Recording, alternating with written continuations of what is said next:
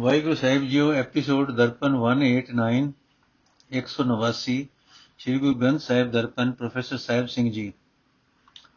ਆਸਾ ਸੇਖ Farid JIO ਕੀ ਬਾਣੀ ਏਕ ਓੰਕਾਰ ਸਤਿ ਪ੍ਰਸਾਦ ਦਿਲੋਂ ਮੁਹੱਬਤ ਜਿਨ ਸੇ ਸੋਈ ਸੱਚਿਆ, ਜਿਨ ਮਨ ਹੋਰ ਮੁਖ ਹੋਰ ਸਿਕਾਂਡੇ ਕਚਿਆ। ਰਤੇ ਇਸ਼ਕ ਖੁਦਾਏ ਰੰਗ ਦੀਦਾਰ ਕੇ ਵਿਸਰਿਆ ਜਿਨ ਨਾਮ ਤੇ ਭੋਏ ਭਾਰ ਥੀਏ ਰਹਾਓ। ਆਪ ਲਈ ਲੜਦਾਏ ਦਰ ਦਰ ਵੇਸ਼ ਸੇ ਤਿਨ ਜਨ ਜਣੇ ਦੀ ਮਾਓ ਆਏ ਸਫਰ ਸੇ। ਪਰਵਦਗਾਰ ਅਪਾਰ ਬੇਅੰਤ, ਅਗਮ ਬੇਅੰਤ ਤੂੰ ਜਿਨਾ ਪਛਾਤਾ ਸਚ ਚੁਮਾ ਪੈਰ ਮੂੰ ਤੇਰੀ ਪਨੇ ਖੁਦਾਏ ਤੂੰ ਬਖਸ਼ੰਦਗੀ ਸ਼ੇਖ ਫਰੀਦ ਖੈਰ ਦੀ ਜੈ ਬੰਦਗੀ। ਅਰਥ, ਜੋ ਮਨੁੱਖ ਰੱਬ ਦੇ ਪਿਆਰ ਵਿੱਚ ਰਤੇ ਹੋਏ ਹਨ, ਜੋ ਮਨੁੱਖ ਰੱਬ ਦੇ ਦੀਦਾਰ ਵਿੱਚ ਰੰਗੇ ਹੋਏ ਹਨ, ਉਹੀ ਅਸਲ ਮਨੁੱਖ ਹਨ। ਪਰ ਜਿਨ੍ਹਾਂ ਨੂੰ ਰੰਗ, ਰੱਬ ਦਾ ਨਾਮ ਭੁੱਲ ਗਿਆ ਹੈ, ਉਹ ਮਨੁੱਖ ਧਰਤੀ ਉੱਤੇ ਨਿਰਾ ਭਾਰ ਹੀ ਹਨ, ਰਹਾਓ। ਜਿਨ੍ਹਾਂ ਮਨੁੱਖਾਂ ਦਾ ਰੱਬ ਨਾਲ ਦਿਲੋਂ ਪਿਆਰ ਹੈ, ਉਹੀ ਸੱਚੇ ਆਸ਼ਿਕ ਹਨ। ਪਰ ਜਿਨ੍ਹਾਂ ਦੇ ਮਨ ਵਿੱਚ ਹੋਰ ਹੈ ਤੇ ਮੂੰਹੋਂ ਕੁਝ ਹੋਰ ਆਖਦੇ ਹਨ, ਉਹ ਕੱਚੇ ਆਸ਼ਿਕ ਆਖੇ ਜਾਂਦੇ ਹਨ। ਉਹੀ ਮਨੁੱਖ ਰੱਬ ਦੇ ਦਰਵਾਜ਼ੇ ਹਨ, ਉਹ ਉਹੀ ਮਨੁੱਖ ਰੱਬ ਦੇ ਦਰ ਤੋਂ ਇਸ਼ਕ ਦਾ ਖੈਰ ਮੰਗ ਸਕਦੇ ਹਨ, ਜਿਨ੍ਹਾਂ ਨੂੰ ਰੱਬ ਨੇ ਆਪ ਆਪਣੇ ਲੜ ਲਾਇਆ ਹੈ। ਉਹਨਾਂ ਦੀ ਜੰਮਣ ਵਾਲੀ ਮਾਂ ਬਾਗਾਂ ਵਾਲੀ ਹੈ, ਉਹਨਾਂ ਦਾ ਜਗਤ ਵਿੱਚ ਆਉਣਾ ਮੁਬਾਰਕ ਹੈ।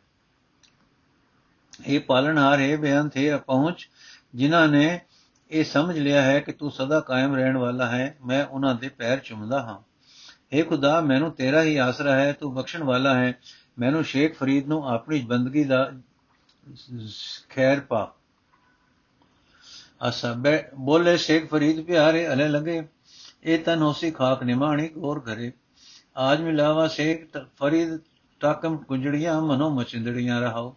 ਜੇ ਜਾਣਾ ਮਰ ਜਾਈਏ ਘੁਮ ਨਾ ਆਈਏ, ਝੂਠੀ ਦੁਨੀਆ ਲਗਨਾ ਆਪ ਵਜਾਈਏ।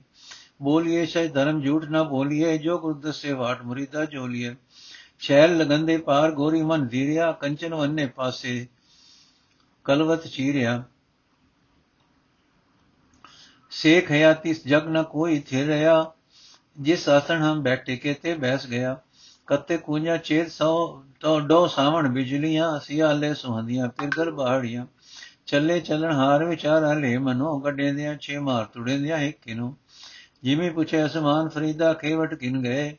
ਜਾਲਣ ਗੋਰਾ ਨਾਲ ਉਲਾਮੇ ਜੀ ਸਹਿ। ਅਰਥੇ ਸ਼ੇਖ ਫਰੀਦ, ਇਸ ਮਨੁੱਖਾ ਜਨਮ ਵਿੱਚ ਹੀ ਰੱਬ ਨਾਲ ਮੇਲ ਹੋ ਸਕਦਾ ਹੈ? ਇਸ ਵਾਸਤੇ ਇਹਨਾਂ ਮਨ ਮਨ ਨੂੰ ਮਚਾਉਣ ਵਾਲੀਆਂ ਇੰਦਰੀਆਂ ਨੂੰ ਕਾਬੂ ਵਿੱਚ ਰੱਖ ਰਹੋ ਸ਼ੇਖ ਫਰੀਦ ਆਖਦਾ ਹੈ हे ਪਿਆਰੇ ਰੱਬ ਦੇ ਚਰਨਾਂ ਵਿੱਚ ਜੁੜ, ਤੇਰਾ ਇਹ ਜਿਸਮ ਨੀਵੀਂ ਕਬਰ ਤੇ, ਦੇ ਵਿੱਚ ਪੈ ਕੇ ਮਿੱਟੀ ਹੋ ਜਾਏਗਾ। हे ਪਿਆਰੇ ਮਨ, ਜਦੋਂ ਤੈਨੂੰ ਪਤਾ ਹੈ ਕਿ ਆਖਰ ਮਰਨਾ ਹੈ ਤੇ ਮੁੜ ਇੱਥੇ ਨਹੀਂ ਆਉਣਾ ਤਾਂ ਇਸ ਨਾਸ਼ਵੰਤ ਦੁਨੀਆ ਨਾਲ ਪ੍ਰੀਤ ਲਾ ਕੇ ਆਪਣਾ ਆਪ ਗਵਾਉਣਾ ਨਹੀਂ ਚਾਹੀਦਾ। ਸੱਚ ਤੇ ਧਰਮ ਦੀ, ਧਰਮ ਹੀ ਬੋਲਣਾ ਚਾਹੀਦਾ ਹੈ। ਝੂਠ ਨਹੀਂ ਬੋਲਣਾ ਚਾਹੀਦਾ।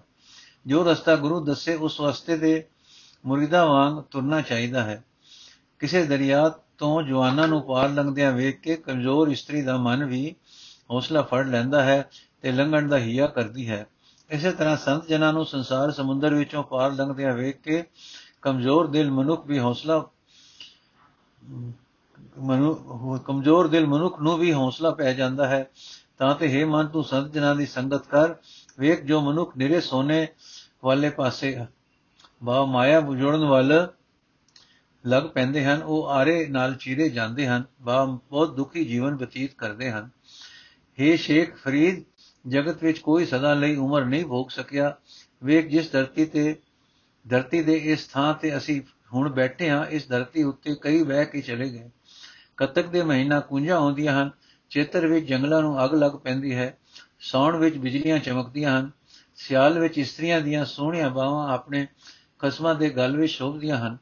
ਇਸੇ ਤਰ੍ਹਾਂ ਜਗਤ ਦੀ ਸਾਰੀ ਕਾਰ ਆਪੋ ਆਪਣੇ ਸਮੇਂ ਸਿਰ ਹੋ ਕੇ ਤੁਰੀ ਜਾ ਰਹੀ ਹੈ।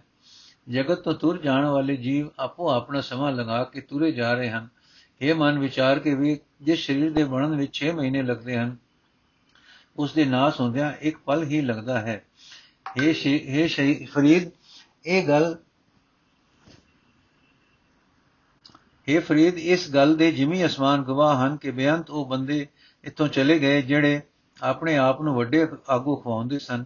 ਸਰੀਰ ਤਾਂ ਕਬਰਾਂ ਵਿੱਚ ਗਲ ਜਾਂਦੇ ਹਨ, ਪਰ ਕੀੜੇ ਕੀਤੇ ਕਰਮਾਂ ਦੇ ਔਖ ਸੋਖ ਜ਼ਿੰਦਗੀ ਸਾਰਦੀ ਹੈ।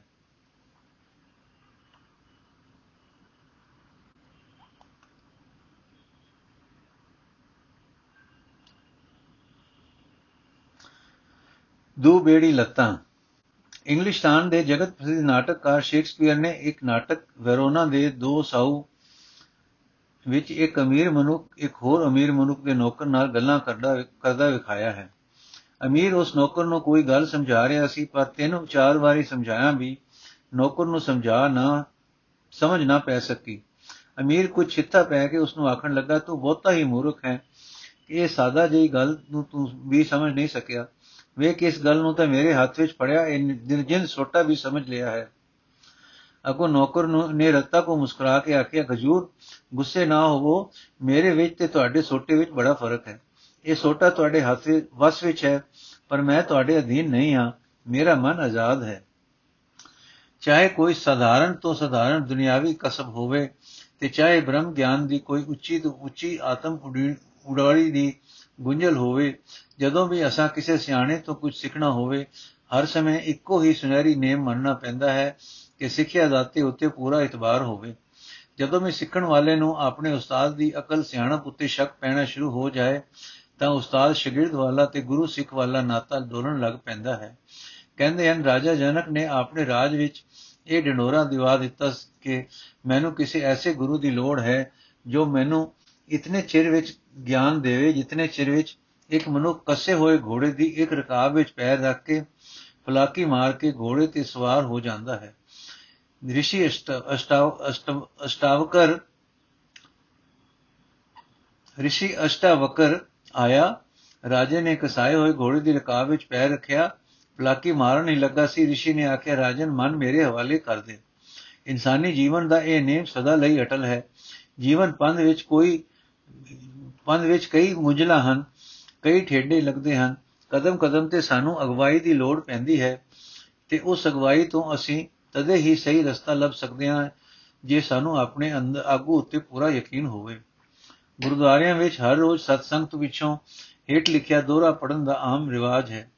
ਗੁਰੂ ਗ੍ਰੰਥ ਜੀ ਮਾਨਿਓ ਕੋ ਮਾਨਿਓ, ਪ੍ਰਗਟ ਗੁਰਾਂ ਕੀ ਦੇ, ਜੋ ਪ੍ਰਭ ਕੋ ਮਿਲਬੋ ਚਾਹੇ ਖੋਜ ਸ਼ਬਦ में ले ਹੈ ਵੀ ਠੀਕ ਸਰੀਰਕ ਤੌਰ ਤੇ ਸਾਥ ਸਦਾ ਨਹੀਂ ਨਿਭ ਸਕਦੇ। ਬਾਣੀ ਹੀ ਹੈ ਜੋ ਸਦਾ ਸਾਮ ਕੇ ਰੱਖੀ ਜਾ ਸਕਦੀ ਹੈ। ਸਦਾ ਲਈ ਜੀਵਨ ਰਾਹ ਵਿੱਚ ਚਾਨਣ ਦਿੰਦੀ ਹੈ। ਗੁਰੂ ਨਾਨਕ ਪਾਤਸ਼ਾਹ ਦੇ ਨਾਮ ਲੈਵਾ ਸਿੱਖ ਨੇ ਜੋ ਗੁਰੂ ਨਾਨਕ ਗੁਰੂ ਗੋਬਿੰਦ ਸਿੰਘ ਜੀ ਦੇ ਦੱਸੇ ਰਾਹ ਤੇ ਤੁਰਨਾ ਹੈ, ਤਾਂ ਉਸ ਦੇ ਪਾਸ ਸਤਿਗੁਰ ਦੀ ਬਾਣੀ ਹੈ, ਜੋ ਜੀਵਨ ਪੰਨ ਦੇ ਹਨੇਰਿਆਂ ਵਿੱਚ ਚਾਨਣ ਦੇ ਸਕਦੀ ਹੈ, ਜੋ ਰਾਹ ਦੇ ਠੇੜਿਆਂ ਤੋਂ ਬਚਾ ਸਕਦੀ ਹੈ। ਤਾਂ ਹੀ ਇਹ ਕਲਗੀਧਰ ਪਾਤਸ਼ਾਹ ਸ੍ਰੀਰਕ ਗੁਰੂ ਦੀ ਅਗਵਾਈ ਵਾਲਾ ਸਿਲਸਿਲਾ ਬੰਦ ਕਰਨ ਵੇਲੇ ਖਾਲਸੇ ਨੂੰ ਸ੍ਰੀ ਗੁਰੂ ਗ੍ਰੰਥ ਸਾਹਿਬ ਦੀ ਅਗਵਾਈ ਵਿੱਚ ਤੁਰਨ ਦਾ ਹੁਕਮ ਦੇ ਗਏ ਸਨ। ਅਸਾਂ ਗੁਰੂ ਗ੍ਰੰਥ ਸਾਹਿਬ ਉੱਤੇ ਪੂਰਨ ਸ਼ਰਧਾ ਰੱਖਣੀ ਹੈ। ਸਰਦਾਵਾਨ ਸਿੱਖ ਨੂੰ ਆਪਣੇ ਗੁਰੂ ਵਿੱਚ ਕਿਸੇ ਉਕਾਈ ਦਾ ਸ਼ੱਕ ਨਹੀਂ ਪੈ ਸਕਦਾ। ਗੁਰੂ ਵਿੱਚ ਕੋਈ ਕੋਝ ਨਹੀਂ ਦਿਸ ਸਕਦਾ। ਗੁਰੂ ਚਾਹੇ ਸਰੀਰਕ ਰੂਪ ਵਿੱਚ ਹੈ, ਚਾਹੇ ਬਾਣੀ ਰੂਪ ਵਿੱਚ ਹੈ, ਗੁਰੂ ਸਦਾ ਪੂਰਨ ਹੈ, ਅਭੁੱਲ ਹੈ। ਜੀਵਨ ਪੰਥ ਦੇ ਜੋ ਨੇਮ ਗੁਰੂ ਦੱਸਦਾ ਹੈ ਉਹ ਸਦਾ ਲਈ ਅਟਲ ਹੁੰਦੇ ਹਨ। ਅਸੀਂ ਜਦੋਂ ਗੁਰੂ ਗ੍ਰੰਥ ਸਾਹਿਬ ਅੱਗੇ ਸਿਰ ਨਿਵਾਉਂਦੇ ਹਾਂ, ਤਾਂ ਇਸੇ ਸ਼ਰਧਾ ਨਾਲ ਨਿਵਾਉਂਦੇ ਹਾਂ ਕਿ ਸਾਡਾ ਗੁਰੂ ਬਾਣੀ ਸਰੂਪ ਵਾਲਾ ਸਰੂਪ ਸਾਡਾ ਗੁਰੂ ਪੂਰਨ ਹੈ, ਅਭੁੱਲ ਹੈ। ਇਸ ਗੁਰੂ ਵਿੱਚ ਕਿਤੇ ਵੀ ਕੋਈ ਨਿਰਾ, ਨਿੱਕਾ ਜਿਹਾ ਵੀ ਐਸਾ ਅੰਗ ਨਹੀਂ ਹੈ ਜਿਸ ਨੂੰ ਕੋਝਾ ਕਿਹਾ ਜਾ ਸਕੇ ਜਿਸ ਨੂੰ ਊਣਾ ਕਿਹਾ ਜਾ ਸਕੇ ਜਿਸ ਨੂੰ ਉਕਾਈ ਕਿਹਾ ਜਾ ਸਕੇ। ਗੁਰੂ ਅਰਜਨ ਸਾਹਿਬ ਨੇ ਸਾਰੀ ਬਾਣੀ ਇੱਕ ਬੀੜ ਵਿੱਚ ਲਿਆ ਕੇ ਕਿਤੇ ਅਜਿਹਾ ਨੋਟ ਨਹੀਂ ਲਿਖਿਆ ਕਿ ਇਸ ਬੀੜ ਗੁਰੂ ਵਿੱਚ ਕਿਤੇ ਕੋਈ ਵਿਰੋਧਤਾ ਹੈ। ਕਲਗੀਧਰ ਪਾਤਸ਼ਾਹ ਜੀ ਨੇ ਵੀ ਕੋਈ ਐਸਾ ਹੁਕਮ ਨਹੀਂ ਸੀ ਕੀਤਾ। ਪਰ ਅੱਜ ਅਸੀਂ ਗੁਰੂ ਗ੍ਰੰਥ ਸਾਹਿਬ ਬਾਰੇ ਅਜਬ ਅਸ਼ਰਦਾ ਜਨਕ ਖਿਆਲ ਸੁਣ ਰਹੇ ਹਾਂ। ਕਿਤੇ ਕੋਈ ਵਿਦਵਾਨ ਕਿਸੇ ਸ਼ਬਦ ਦੇ ਨਾਲ ਕੋਈ ਐਸੀ ਸਾਖੀ ਜੋੜ ਕੇ ਸੁਣਾਉਂਦਾ ਹੈ ਜੋ ਸਾਡੇ ਹੁਣ ਦੇ ਜੀਵਨ ਨੂੰ ਕੋਈ ਰਾਹ ਨਹੀਂ ਵਿਖਾ ਸਕਦੀ। ਗੁਰੂ ਨਾਨਕ ਪਾਤਸ਼ਾਹ ਦਾ ਨਾਮ ਲੈਵਾ ਸਿੱਖ ਅੱਗੋਂ ਹੈਰਾਨ ਹੁੰਦਾ ਹੈ ਕਿ ਕੀ ਇਹ ਕਿ ਇਹ ਕਿ ਹੈ ਕਿ ਕੀ ਫਿਰ ਇਹ ਸ਼ਬਦ ਸਾਡੇ ਹੁਣ ਦੇ ਜੀਵਨ ਵਾਸਤੇ ਨਹੀਂ ਰਿਹਾ। ਕਿ ਸਹਿਜੇ ਸਹਿਜੇ ਕੋਈ ਐਸੇ ਹੋਰ ਸ਼ਬਦਾਂ ਦੀ ਵੀ ਨਿਕਲਦੇ ਆਉਣਗੇ ਜਿਨ੍ਹਾਂ ਨਾਲ ਜੁੜੀਆਂ ਸਾਖੀਆਂ ਉਹਨਾਂ ਨੂੰ ਮਨੁੱਖਾ ਜੀਵਨ ਨਾਲ ਅਡੁਕਵਾ ਬਣਾ ਦੇਣਗੀਆਂ। ਕਿਤੇ ਕੋਈ ਵਿਦਵਾਨ ਆਖਦਾ ਹੈ ਕਿ ਕਈ ਥਾਂ ਭਗਤਾਂ ਦੇ ਦਿੱਤੇ ਖਿਆਲ ਗੁਰਮਤ ਦੇ ਨਾਲ ਨਹੀਂ ਮਿਲਦੇ ਸਨ, ਤਾਂ ਸਤਿਗੁਰੂ ਜੀ ਨੇ ਉਹਨਾਂ ਨਾਲ ਆਪਣਾ ਖਿਆਲ ਵੀ ਦੇ ਦਿੱਤਾ ਹੈ। ਇਹ ਐਸੀਆਂ 70 ਖਤਰਨਾਕ ਉਖੇੜਾ ਹਨ ਜੋ ਸਾਧਾਰਨ ਜਾਪਦੀਆਂ ਹਨ, ਪਰ ਅਸਲ ਵਿੱਚ ਬੇਮਲੂਮੇ ਜੇ ਸਿੱਖ ਦੀ ਸ਼ਰਧਾ ਦੇ ਪਤਰੇ ਉੱਤੇ ਨਿੱਕਾ ਜਿਹਾ ਚੀਰ ਪਾ ਦਿੰਦੀਆਂ ਹਨ। ਕਈ ਹੋਰ ਹੋਰ ਸ਼ੱਕ ਰਲਨੇ ਸ਼ੁਰੂ ਹੋ ਜਾਂਦੇ ਹਨ ਤੇ ਵੱਧੇ ਵੱਧੇ ਸ਼ਰਧਾ ਤੋਂ ਦੂਰ ਪਰੇਡੇ ਲੈ ਜਾਂਦੇ ਹਨ। ਗੁਰੂ ਉਹ ਹੈ ਜਿਸ ਵਿੱਚ ਕਿਤੇ ਕਦੇ ਉਕਾਈ ਨਹੀਂ। ਗੁਰੂ ਉਹ ਹੈ ਜੋ ਸਾਡੇ ਹੋਰ ਰੋਜ਼ਾਨਾ ਜੀਵਨ ਵਿੱਚ ਹਰ ਵੇਲੇ ਅਗਵਾਈ ਕਰਨ ਦੇ ਸਮਰਥ ਹੈ। ਗੁਰੂ ਨਾਨਕ ਪਾਤਸ਼ਾਹ ਦੇ ਨਾਮ ਲੈਵਾ ਵਾਸਤੇ ਗੁਰੂ ਗ੍ਰੰਥ ਸਾਹਿਬ, ਗੁਰੂ ਨਾਨਕ ਜੀ ਦਾ ਸਰੂਪ ਹੈ, ਅਬੁੱਲ ਸਰੂਪ ਹੈ, ਉਕਾਈ ਰਹਿਤ ਸਰੂਪ ਹੈ। ਇਸ ਦਾ ਕੋਈ ਇੱਕ ਵੀ ਐਸਾ ਅੰਗ ਨਹੀਂ, ਇੱਕ ਵੀ ਐਸਾ ਸ਼ਬਦ ਨਹੀਂ ਜੋ ਰਹਿੰਦੀ ਦੁਨੀਆ ਤੱਕ ਸਿੱਖ ਦੇ ਜੀਵਨ ਵਿੱਚ ਵਰਤਨ ਯੋਗ ਨਾ ਰਹੇ। ਜੇ ਸਿੱਖ ਨੇ ਗੁਰੂ ਗ੍ਰੰਥ ਸਾਹਿਬ ਨੂੰ ਗੁਰੂ ਮੰਨਣਾ ਹੈ, ਤਾਂ ਇਸੇ ਸ਼ਕਲ ਵਿੱਚ ਮੰਨਣਾ ਹੈ, ਸਿਰਫ ਇਸੇ ਸ਼ਕਲ ਵਿੱਚ ਮੰਨਣਾ ਹੈ। ਇਹ ਨਹੀਂ ਹੋ ਸਕਦਾ ਕਿ ਮੱਥਾ ਵੀ ਟੇਕੇ ਤੇ ਇਹ ਵੀ ਆਖਦਾ ਜਾਏ ਕਿ ਇਹ ਇਸ ਵਿੱਚ ਕਈ ਤਾਂ ਵਿਰੋਧੀ ਖਿਆਲ ਵੀ ਮਿਲਦੇ ਹਨ। ਤੇ ਕਈ ਸ਼ਬਦ ਐਸੇ ਹਨ ਜੋ ਹੁਣ ਦੇ ਜੀਵਨ ਨਾਲ ਮੇਲ ਨਹੀਂ ਖਾ ਸਕਦੇ। ਇਸ ਨੂੰ ਸ਼ਰਧਾ ਨਹੀਂ ਕਿਹਾ ਜਾ ਸਕਦਾ। ਇਹ ਤਾਂ ਸਲਾਮ ਜਵਾਬ ਦੋਵੇਂ ਕਰੇ ਮੁੱਢੋਂ ਗੁੱਥਾ ਜਾਏ, ਨਾਨਕ ਦੋਵੇਂ ਕੁੜੀਆਂ ਥਾਏ ਨਕਾਈ ਪਾਏ। ਮੋਟੀ ਗੱਲ ਗੁਰੂ ਗ੍ਰੰਥ ਸਾਹਿਬ ਵਿੱਚ ਚਾਹੇ ਕੋਈ ਸ਼ਬਦ ਕਿਸੇ ਭਗਤ ਦਾ ਵੀ ਹੈ, ਭਗਤ ਜੀ ਦਾ ਹੈ, ਤੇ ਚਾਹੇ ਗੁਰੂ ਵਿਅਕਤੀ ਦਾ, ਹਰ ਇੱਕ ਸ਼ਬਦ ਰਹਿੰਦੀ ਦੁਨੀਆ ਤੱਕ ਇਨਸਾਨੀ ਜੀਵਨ ਲਈ ਚਾਨਣ ਦੇਣ ਦੇ ਸਮਰੱਥ ਰਹੇਗਾ ਤੇ ਕਿਤੇ ਵੀ ਕੋਈ ਵਿਰੋਧੀ ਖਿਆਲ ਨਹੀਂ ਹਨ। ਜੋ ਸਿੱਖ ਗੁਰੂ ਗ੍ਰੰਥ ਸਾਹਿਬ ਨੂੰ ਗੁਰੂ ਵੀ ਮੰਨਦਾ ਹੈ ਤੇ ਉੱਪਰ ਲਿਖੇ ਦੋਵੇਂ ਟਪਲੇ ਵੀ ਖਾ ਜਾਂਦਾ ਹੈ, ਉਹ ਅਸਲ ਵਿੱਚ ਦੋ ਬੇੜੀਆਂ ਵਿੱਚ ਸਵਾਰ ਹੋ ਕੇ ਜੀਵਨ ਨਦੀ ਵਿੱਚੋਂ ਦੀ ਤਰਨ ਦਾ ਯਤਨ ਕਰਦਾ ਹੈ। ਸ਼੍ਰੀ ਗੁਰੂ ਗ੍ਰੰਥ ਸਾਹਿਬ ਵਿੱਚ ਭਗਤ ਬਾਣੀ ਕਿਵੇਂ ਦਰਜ ਹੋਈ? ਅਸ਼ਰਦਾ ਜਨਕ ਖਿਆਲ। ਗੁਰਬਾਣੀ ਦੇ ਕਈ ਟੀਕਾਕਾਰ ਵਿਦਵਾਨਾਂ ਨੇ ਭਗਤ ਬਾਣੀ ਬਾਰੇ ਐਸੇ ਅਜੀਬ ਅਜੀਬ ਖਿਆਲ ਦੇਣੇ ਸ਼ੁਰੂ ਕੀਤੇ ਹੋਏ ਹਨ, ਜਿਨ੍ਹਾਂ ਨੂੰ ਮੰਨਣ ਲਈ ਸੋਚ ਅਕਲ ਉੱਤੇ ਤਕੜਾ ਦਬਾਅ ਪਾਣਾ ਪੈਂਦਾ ਸੀ। ਸਾਰੇ ਹੀ ਸ਼ਰਧਾਲੂ ਅਜੇ ਨਹੀਂ ਹੋ ਸਕਦੇ ਜੋ ਹਰ ਵੇਲੇ, ਹਰ ਗੱਲੇ ਸਤ ਬਾਣੀ ਸਤ ਬਚਨ ਆਖੀ ਜਾਣ।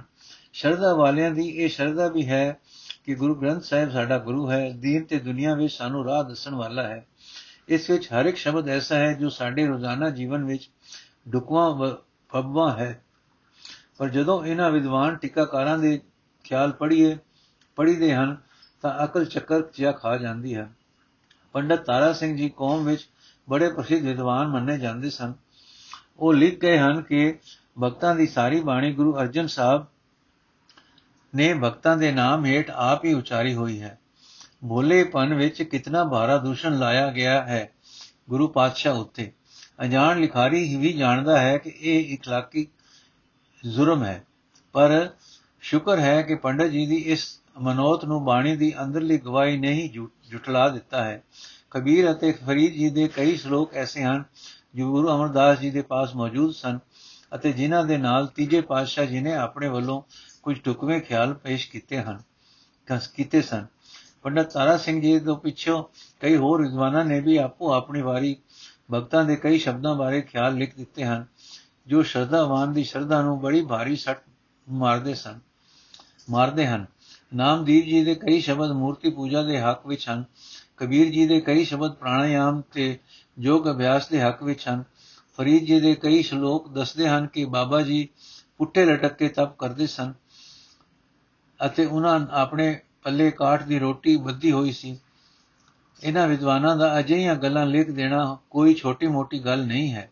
ਗੁਰੂ ਗ੍ਰੰਥ ਸਾਹਿਬ ਪੂਰਨ ਅਭੁੱਲ ਤੇ ਉਕਾਈ ਰਹਿਤ ਗੁਰੂ ਮੰਨਣ ਵਾਲੇ ਸਿੱਖਾਂ ਦੀ ਸ਼ਰਧਾ ਨੂੰ ਇਹਨਾਂ ਵਿਦਵਾਨਾਂ ਨੇ ਤੋੜ ਕੇ ਰੱਖ ਦਿੱਤਾ ਹੈ। ਇੱਥੇ ਹੀ ਬਸ ਨਹੀਂ ਕੀਤੀ ਗਈ।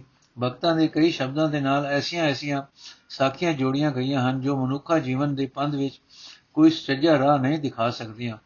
ਇਹਨਾਂ ਵਿਦਵਾਨਾਂ ਨੇ ਐਸੀ ਲੀ ਪਾ ਦਿੱਤੀ ਹੈ ਕਿ ਇਹਨਾਂ ਸਾਖੀਆਂ ਤੋਂ ਸੁਤੰਤਰ ਹੋ ਕੇ ਪਾਠਕ ਸਜਣ ਇਹਨਾਂ ਸ਼ਬਦਾਂ ਨੂੰ ਪੜ੍ਹਨਾ ਵਿਚਾਰਨਾ ਭੁਲਾ ਹੀ ਬੈਠੇ ਹਨ। ਸੋ ਪੜ੍ਹਦੇ ਵੀ ਹਨ ਤੇ ਢੋਲਦੇ ਵੀ ਹਨ।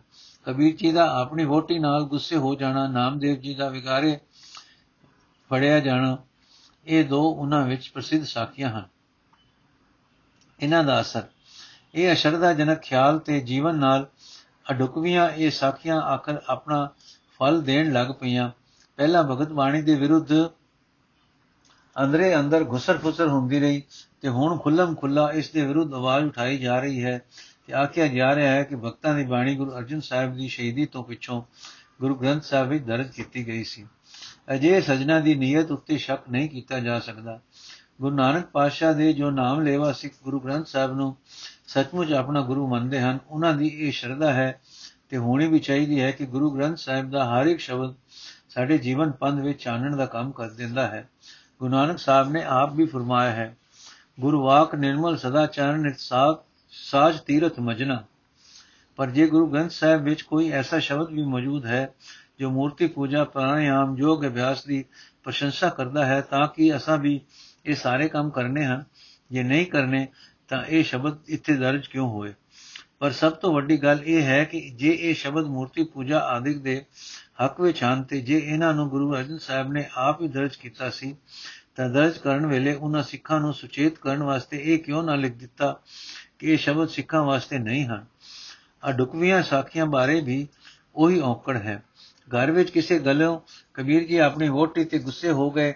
ਵੋਟੀ ਨੇ ਮਨਾਉਣ ਲਈ ਬੜੇ ਤਰਲੇ ਲਏ। ਕਬੀਰ ਜੀ ਨੇ ਫਿਰ ਵੀ ਇਹੀ ਉੱਤਰ ਦਿੱਤਾ ਕਹਿਤ ਕਬੀਰ ਸੁਨੋ ਰੇ ਲੋਈ, ਅਬ ਤੁਮਰੀ ਪ੍ਰਤੀਤ ਨਾ ਹੋਈ ਆਸਾ। ਕਿਹੜਾ ਘਰ ਹੈ ਜਿੱਥੇ ਕਦੇ ਨਾ ਕਦੇ ਵੋਟੀ ਕਸਮ ਵਿੱਚ ਮਾੜੀ ਮੋਟੀ ਫਿਕ ਤੇ ਨਾਰਾਜ਼ਗੀ ਨਹੀਂ ਬਣ ਜਾਂਦੀ? ਪੰਜਾਬੀ ਅਖਾਣ ਹੈ ਕਿ ਘਰ ਵਿੱਚ ਭਾਂਡੇ ਵੀ ਠਹਿਕ ਪੈਂਦੇ ਹਨ। ਪਰ ਕੀ ਕਬੀਰ ਜੀ ਦੇ ਸ਼ਬਦ ਤੋਂ ਇਹ ਸਿੱਖਿਆ ਮਿਲਦੀ ਹੈ ਕਿ ਜੇ ਕਦੇ ਵੋਟੀ ਨਾਲ ਕਿਸੇ ਗੱਲੋਂ ਮਾੜੀ ਜਿਹੀ ਆਣਬਣ ਹੋ ਜਾਏ ਤਾਂ ਉਹ ਉਸ ਨੂੰ ਇਹੀ ਆਖਣਾ ਹੈ ਕਿ ਅਬ ਤੁਮਰੀ ਪ੍ਰਤੀਤ ਨਾ ਹੋਈ।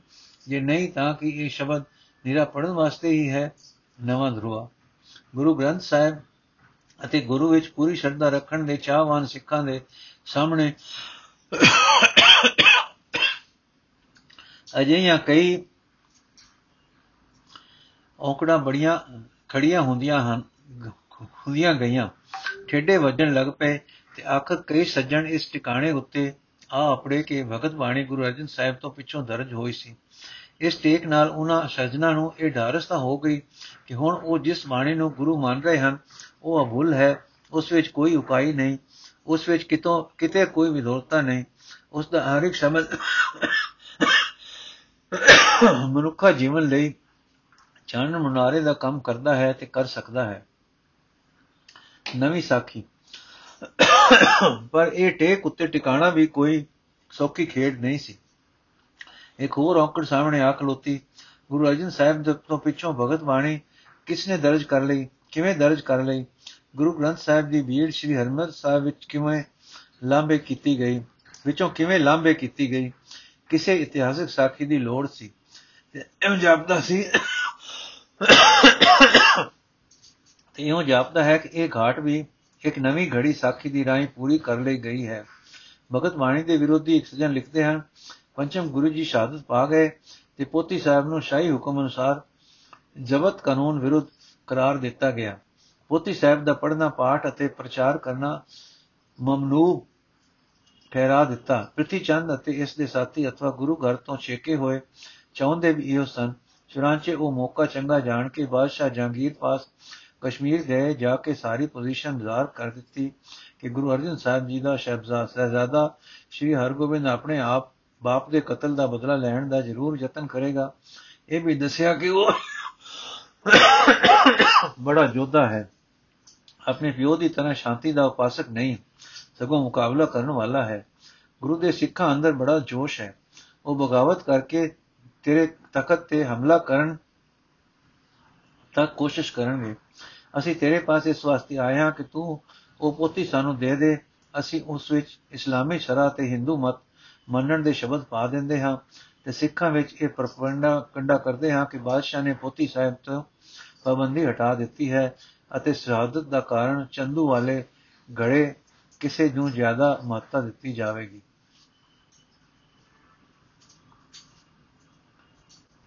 ਚੰਦੂ ਵਾਲੇ ਘੜੇ ਕਿਸੇ ਨੂੰ ਜ਼ਿਆਦਾ ਮਹੱਤਤਾ ਦਿੱਤੀ ਜਾਵੇਗੀ। ਉਕਤ ਪੈਕਟ ਜਹਾਂਗੀਰ ਅਤੇ ਪ੍ਰਿਥੀ ਦੀ ਪਾਰਟੀ ਨਾਲ ਹੋਇਆ ਇਹ ਸਮਾਂ ਖਾਲਸੇ ਵਾਸਤੇ ਜ਼ਿੰਦਗੀ ਮੌਤ ਦਾ ਸੀ, ਜਦ ਨਿਰੋਲ ਬਾਣੀ ਅੰਦਰ ਹਿੰਦੂ ਮੁਸਲਮਾਨ ਭਗਤਾਂ ਬੇਟਾ ਅਤੇ ਮੂਮਾ ਦੀ ਰਚਨਾ ਮਿਲਾ ਕੇ ਸਤਿਗੁਰੂ ਬਿਨਾ ਹੋਰ ਕੱਚੀ ਹੈ ਬਾਣੀ ਦਾ ਉਲੰਘਾ ਉਲੰਘਣਾ ਕਰਕੇ ਹਮੇਸ਼ਾ ਵਾਸਤੇ ਗੁਰਬਾਣੀ ਨੂੰ ਮਿਲਗੋਬਾ ਬਾਣੀ ਬਣਾ ਦਿੱਤਾ। ਇਹ ਕੋਤਕ 1662 64 ਵਿਕਰਮੀ ਅੰਦਰ ਵਰਤਿਆ ਇਹ ਸਭ ਕੁਝ ਪ੍ਰਿਥੀ ਨੇ ਆਪਣੇ ਦੁਕਾਨ ਰੂਪੀ ਸਿੱਖੀ ਨੂੰ ਚਮਕਾਉਣ ਵਾਸਤੇ ਅਤੇ ਖਾਲਸੇ ਦੇ ਪ੍ਰਚਾਰ ਨੂੰ ਹਮੇਸ਼ਾ ਵਾਸਤੇ ਖਤਮ ਕਰਨ ਦੀ ਖਾਤਰ ਕੀਤਾ ਹੋਇਆ ਕੀਤਾ ਤੇ ਹੋਇਆ ਬਾਦਸ਼ਾਹ ਦੇ ਸਲਾਹ مشਵਰੇ ਨਾਲ ਇਹੀ ਕਾਰਨ ਸੀ ਕਿ ਪ੍ਰਿਥੀ ਦੀ ਪਾਰਟੀ ਨੂੰ ਹਕੂਮਤ ਵੱਲੋਂ ਕੋਈ ਤਕਲੀਫ ਨਹੀਂ ਦਿੱਤੀ ਗਈ ਸਭ ਕਸ਼ ਗੁਰੂ ਦੇ ਸਿੱਖੀ ਭੁਗਤ ਗਏ ਪ੍ਰਿਥੀ ਚੰਦ ਵੱਲੋਂ ਪਾਈ ਗਈ ਗੜਬੜ ਨੂੰ ਦੂਰ ਕਰਨ ਲਈ ਹੀ ਤਾਂ ਗੁਰੂ ਦਸ਼ਮੇਸ਼ ਜੀ ਨੂੰ ਭਾਈ ਮਨੀ ਸਿੰਘ ਜੀ ਪਾਸੋਂ ਦੁਬਾਰਾ ਨਿਰੋਲ ਗੁਰਬਾਣੀ ਪ੍ਰਪੂਰਤ ਵੀੜ ਲਿਖਵਾਣੀ ਪਈ ਸੀ। ਨਵੀਂ ਵਾਕਫੀਅਤ। ਇਸ ਉੱਪਰ ਲਿਖੀ ਨਵੀਂ ਸਾਖੀ ਵਿੱਚ ਸਾਨੂੰ ਹੇਠ ਲਿਖੀਆਂ ਗੱਲਾਂ ਦਸੀਆਂ ਕਟੀਆਂ ਹਨ। ਨੰਬਰ 1 ਗੁਰੂ ਗ੍ਰੰਥ ਸਾਹਿਬ ਜੀ ਬੀੜ ਮਹਾ ਜਹਾਂਗੀਰ ਨੇ ਸ੍ਰੀ ਹਰਮੰਦਰ ਸਾਹਿਬ ਵਿੱਚੋਂ ਚੁਕਵਾ ਕੇ ਆਪਣੇ ਕਬਜ਼ੇ ਵਿੱਚ ਕਰ ਲਈ ਸੀ। ਨੰਬਰ 2 ਬਾਬਾ ਪ੍ਰੀਤੀ ਚੰਦ ਜੀ ਨੇ ਇਹ ਬੀੜ ਜਹਾਂਗੀਰ ਤੋਂ ਵਾਪਸ ਲੈ ਕੇ ਇਸ ਵਿੱਚ ਭਗਤਾਂ ਦੀ ਬਾਣੀ ਦਰਜ ਕਰ ਦਿੱਤੀ ਸੀ। ਨੰਬਰ 3 ਪ੍ਰੀਤੀ ਚੰਦ ਜੀ ਨੇ ਇੱਕ ਸਿੱਖ ਕੌਮ ਵਿੱਚ ਪ੍ਰੋਪਗੈਂਡਾ ਕੀਤਾ ਕਿ ਬਾਦਸ਼ਾਹ ਨੇ ਪੋਤੀ ਸਾਹਿਬ ਤੋਂ ਪਾਬੰਦੀ ਹਟਾ ਦਿੱਤੀ ਹੈ। ਸਾਖੀ ਅਧੂਰੀ। ਪਰ ਇਹ ਨਵੀਂ ਸਾਖੀ ਤੋੜ ਤੱਕ ਨਿਭ ਨਹੀਂ ਸਕੀ। ਆਓ ਵਿਚਾਰੀਏ, ਗੁਰੂ ਅਰਜਨ ਸਾਹਿਬ ਨੇ ਗੁਰੂ ਗ੍ਰੰਥ ਸਾਹਿਬ ਜੀ ਦੀ ਬੀੜ ਸ੍ਰੀ ਹਰਮੰਦਰ ਸਾਹਿਬ ਵਿੱਚ ਸਥਾਪਨਾ ਕਰਾ ਦਿੱਤੀ ਸੀ। ਬਾਬਾ ਬੁੱਢਾ ਜੀ ਸ੍ਰੀ ਹਰਮੰਦਰ ਸਾਹਿਬ ਦੇ ਪਹਿਲੇ ਗ੍ਰੰਥੀ ਨਿਯਤ ਹੋਏ ਸਨ। ਇਸ ਨਵੀਂ ਸਾਖੀ ਅਨੁਸਾਰ ਸਤਗੁਰ ਪਾਤਸ਼ਾਹ ਦੀ, ਜਿਹਦੀ ਸ਼ਹੀਦੀ ਪਿੱਛੋਂ ਬੀੜ ਸ੍ਰੀ ਹਰਮੰਦਰ ਸਾਹਿਬ ਵਿੱਚੋਂ ਚੁਕਾ ਲਈ ਗਈ ਸੀ। ਬਾਬਾ ਪ੍ਰਿਥੀ ਚੰਦ ਜੀ ਨੂੰ ਸਿੱਖ ਧਰਮ ਦੇ ਕਮਜ਼ੋਰ ਕਰਨ ਦਾ ਮੌਕਾ ਮਿਲਿਆ। ਜਹਾਂਗੀਰ ਪਾਸੋਂ ਬੀੜ ਲੈ ਕੇ ਉਹਨਾਂ ਇਸ ਵਿੱਚ ਹਿੰਦੂ ਮਤ ਦੇ, ਇਸਲਾਮ ਦੇ ਖਿਆਲਾਂ ਦੇ ਸ਼ਬਦ ਦਰਜ ਕਰਾ ਦਿੱਤੇ ਅਤੇ ਸਿੱਖ ਕੌਮ ਵਿੱਚ ਪ੍ਰੋਪਗੈਂਡਾ ਕੀਤਾ ਕਿ ਪੋਥੀ ਸਾਹਿਬ ਤੋਂ ਬਾਦਸ਼ਾਹ ਨੇ ਪਾਬੰਦੀ ਹਟਾ ਲਈ। ਪਰ ਇਸ ਪ੍ਰੋਪਗੈਂਡਾ ਦਾ ਸਭ ਤੋਂ ਛੇਤੀ ਤੇ ਵਧੀਆ ਅਸਰ ਪੈਦਾ ਕਰਨ ਦਾ ਇਹੀ ਤਰੀਕਾ ਹੋ ਸਕਦਾ ਹੈ। ਹੋ ਸਕਦਾ ਸੀ ਕਿ ਬੀੜ ਜਿੱਥੋਂ ਉਠਾਈ ਗਈ ਸੀ, ਮੁੜ ਉੱਥੇ ਹੀ ਲਿਆ ਕੇ ਰੱਖ ਦਿੱਤੀ ਜਾਵੇ। ਸੋ ਇਸ ਸਾਖੇ ਅਨੁਸਾਰ ਇਹ ਅੰਦਾਜ਼ਾ ਪਾਠਕ ਨੂੰ ਆਪ ਹੀ ਲਾਣਾ ਪਏਗਾ ਕਿ ਬੀੜ ਮੂੜ ਸ੍ਰੀ ਹਰਮੰਦਰ ਸਾਹਿਬ ਵਿੱਚ ਰੱਖ ਦਿੱਤੀ ਗਈ ਸੀ। ਜੇ ਨਹੀਂ, ਤੇ ਜ਼ਬਾਨੀ ਪ੍ਰੋਪਗੈਂਡਾ ਦਾ ਕੀ ਲਾਭ? ਬਾਬਾ ਬੁੱਢਾ ਜੀ ਗ੍ਰੰਥੀ ਦਾ ਮੌਜੂਦ ਹੀ ਸਨ। ਮੁੜ ਪਹਿਲੇ ਵਾਂਗ ਹੀ ਇਸ ਬੀੜ ਤੋਂ ਜੋ ਇਸ ਨਵੀਂ ਸਾਖੀ ਅਨੁਸਾਰ ਮਿਲਗੋਬਾ ਹੋ ਚੁੱਕੀ ਸੀ। ਬਾਣੀ ਦਾ ਪ੍ਰਚਾਰ ਸ਼ੁਰੂ ਹੋ ਗਿਆ।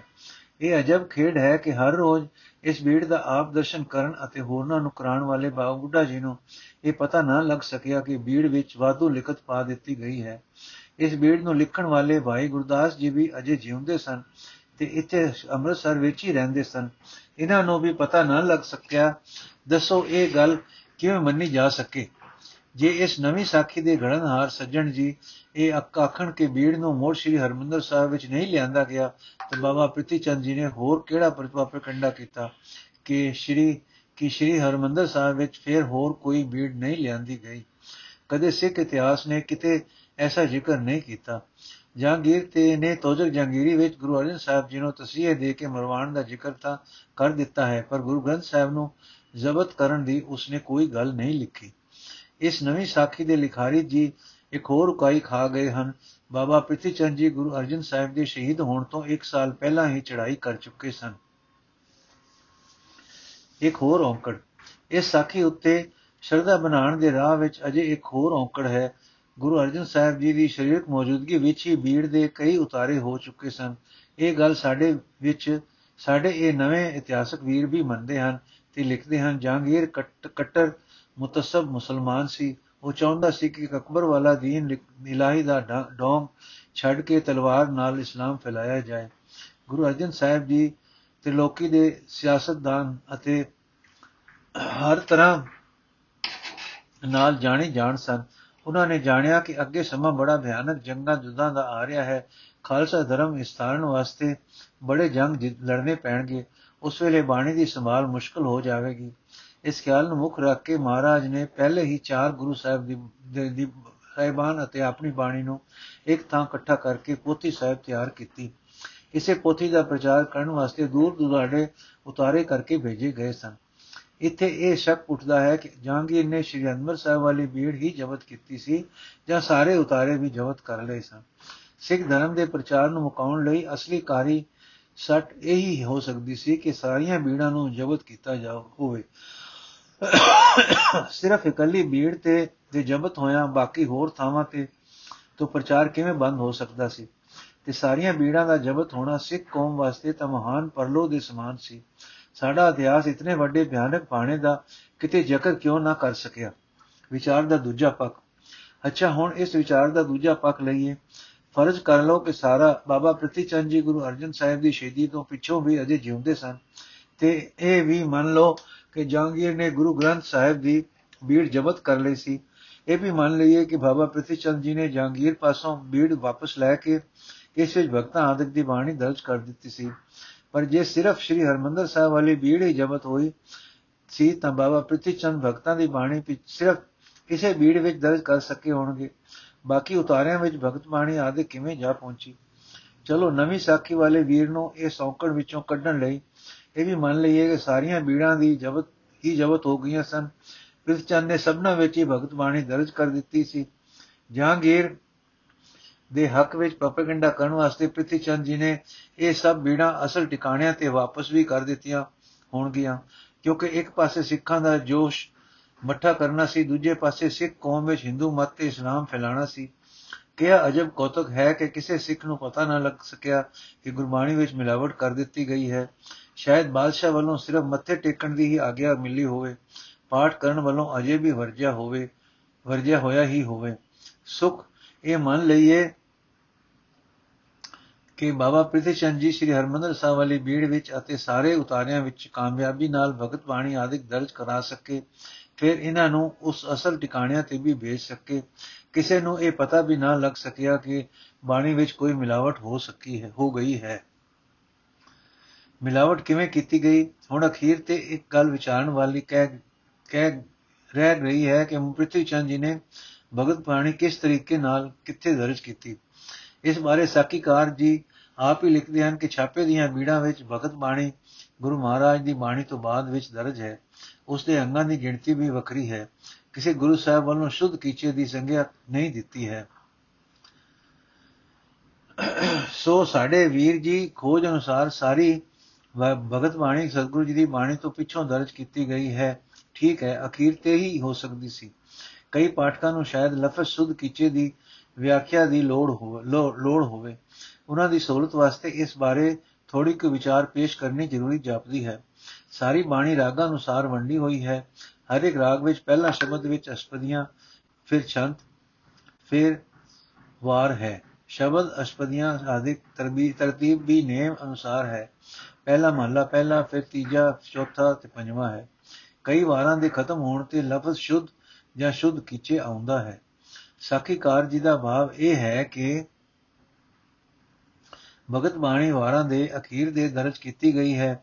ਆਖਦੇ ਵੀ ਠੀਕ ਸਨ, ਠੀਕ ਹਨ। ਸਤਿਗੁਰੂ ਜੀ ਦੇ ਸ਼ਬਦਾਂ ਦੇ ਵਿਚਕਾਰ ਤਾਂ ਭਗਤਾਂ ਦੇ ਸ਼ਬਦ ਦਰਜ ਹੋ ਹੀ ਨਹੀਂ ਸਕਦੇ ਸਨ, ਕਿਉਂਕਿ ਗੁਰੂ ਸਾਹਿਬ ਨੇ ਸਭ ਸ਼ਬਦਾਂ ਦੀ ਗਿਣਤੀ ਵੀ ਨਾਲੇ ਨਾਲ ਦਿੱਤੀ, ਲਿਖੀ ਹੋਈ ਹੈ। ਗਿਣਤੀ ਵਿੱਚ ਫ਼ਰਕ ਪਿਆ ਜਾਂ ਹਿੰਸੇ, ਕਟਿਆਂ, ਪ੍ਰਿਥੀ ਚੰਦ ਜੀ ਦਾ ਸਾਰਾ ਪਾਜ ਉਖੜ ਜਾਂਦਾ ਜਾਣਾ ਸੀ। ਇਸ ਤਰ੍ਹਾਂ ਵਾਰਾਂ ਦੇ ਅੰਦਰ ਵੀ ਭਗਤਾਂ ਦੇ ਸ਼ਬਦ ਲੁਕਾਏ ਨਹੀਂ ਜਾ ਸਕਦੇ ਸਨ, ਕਿਉਂਕਿ ਵਾਰਾਂ ਤਾਂ ਹਨ ਹੀ ਨਿਗੇ, ਨਿਰੇ ਸ਼ਲੋਕ ਤੇ ਪੌੜੀਆਂ।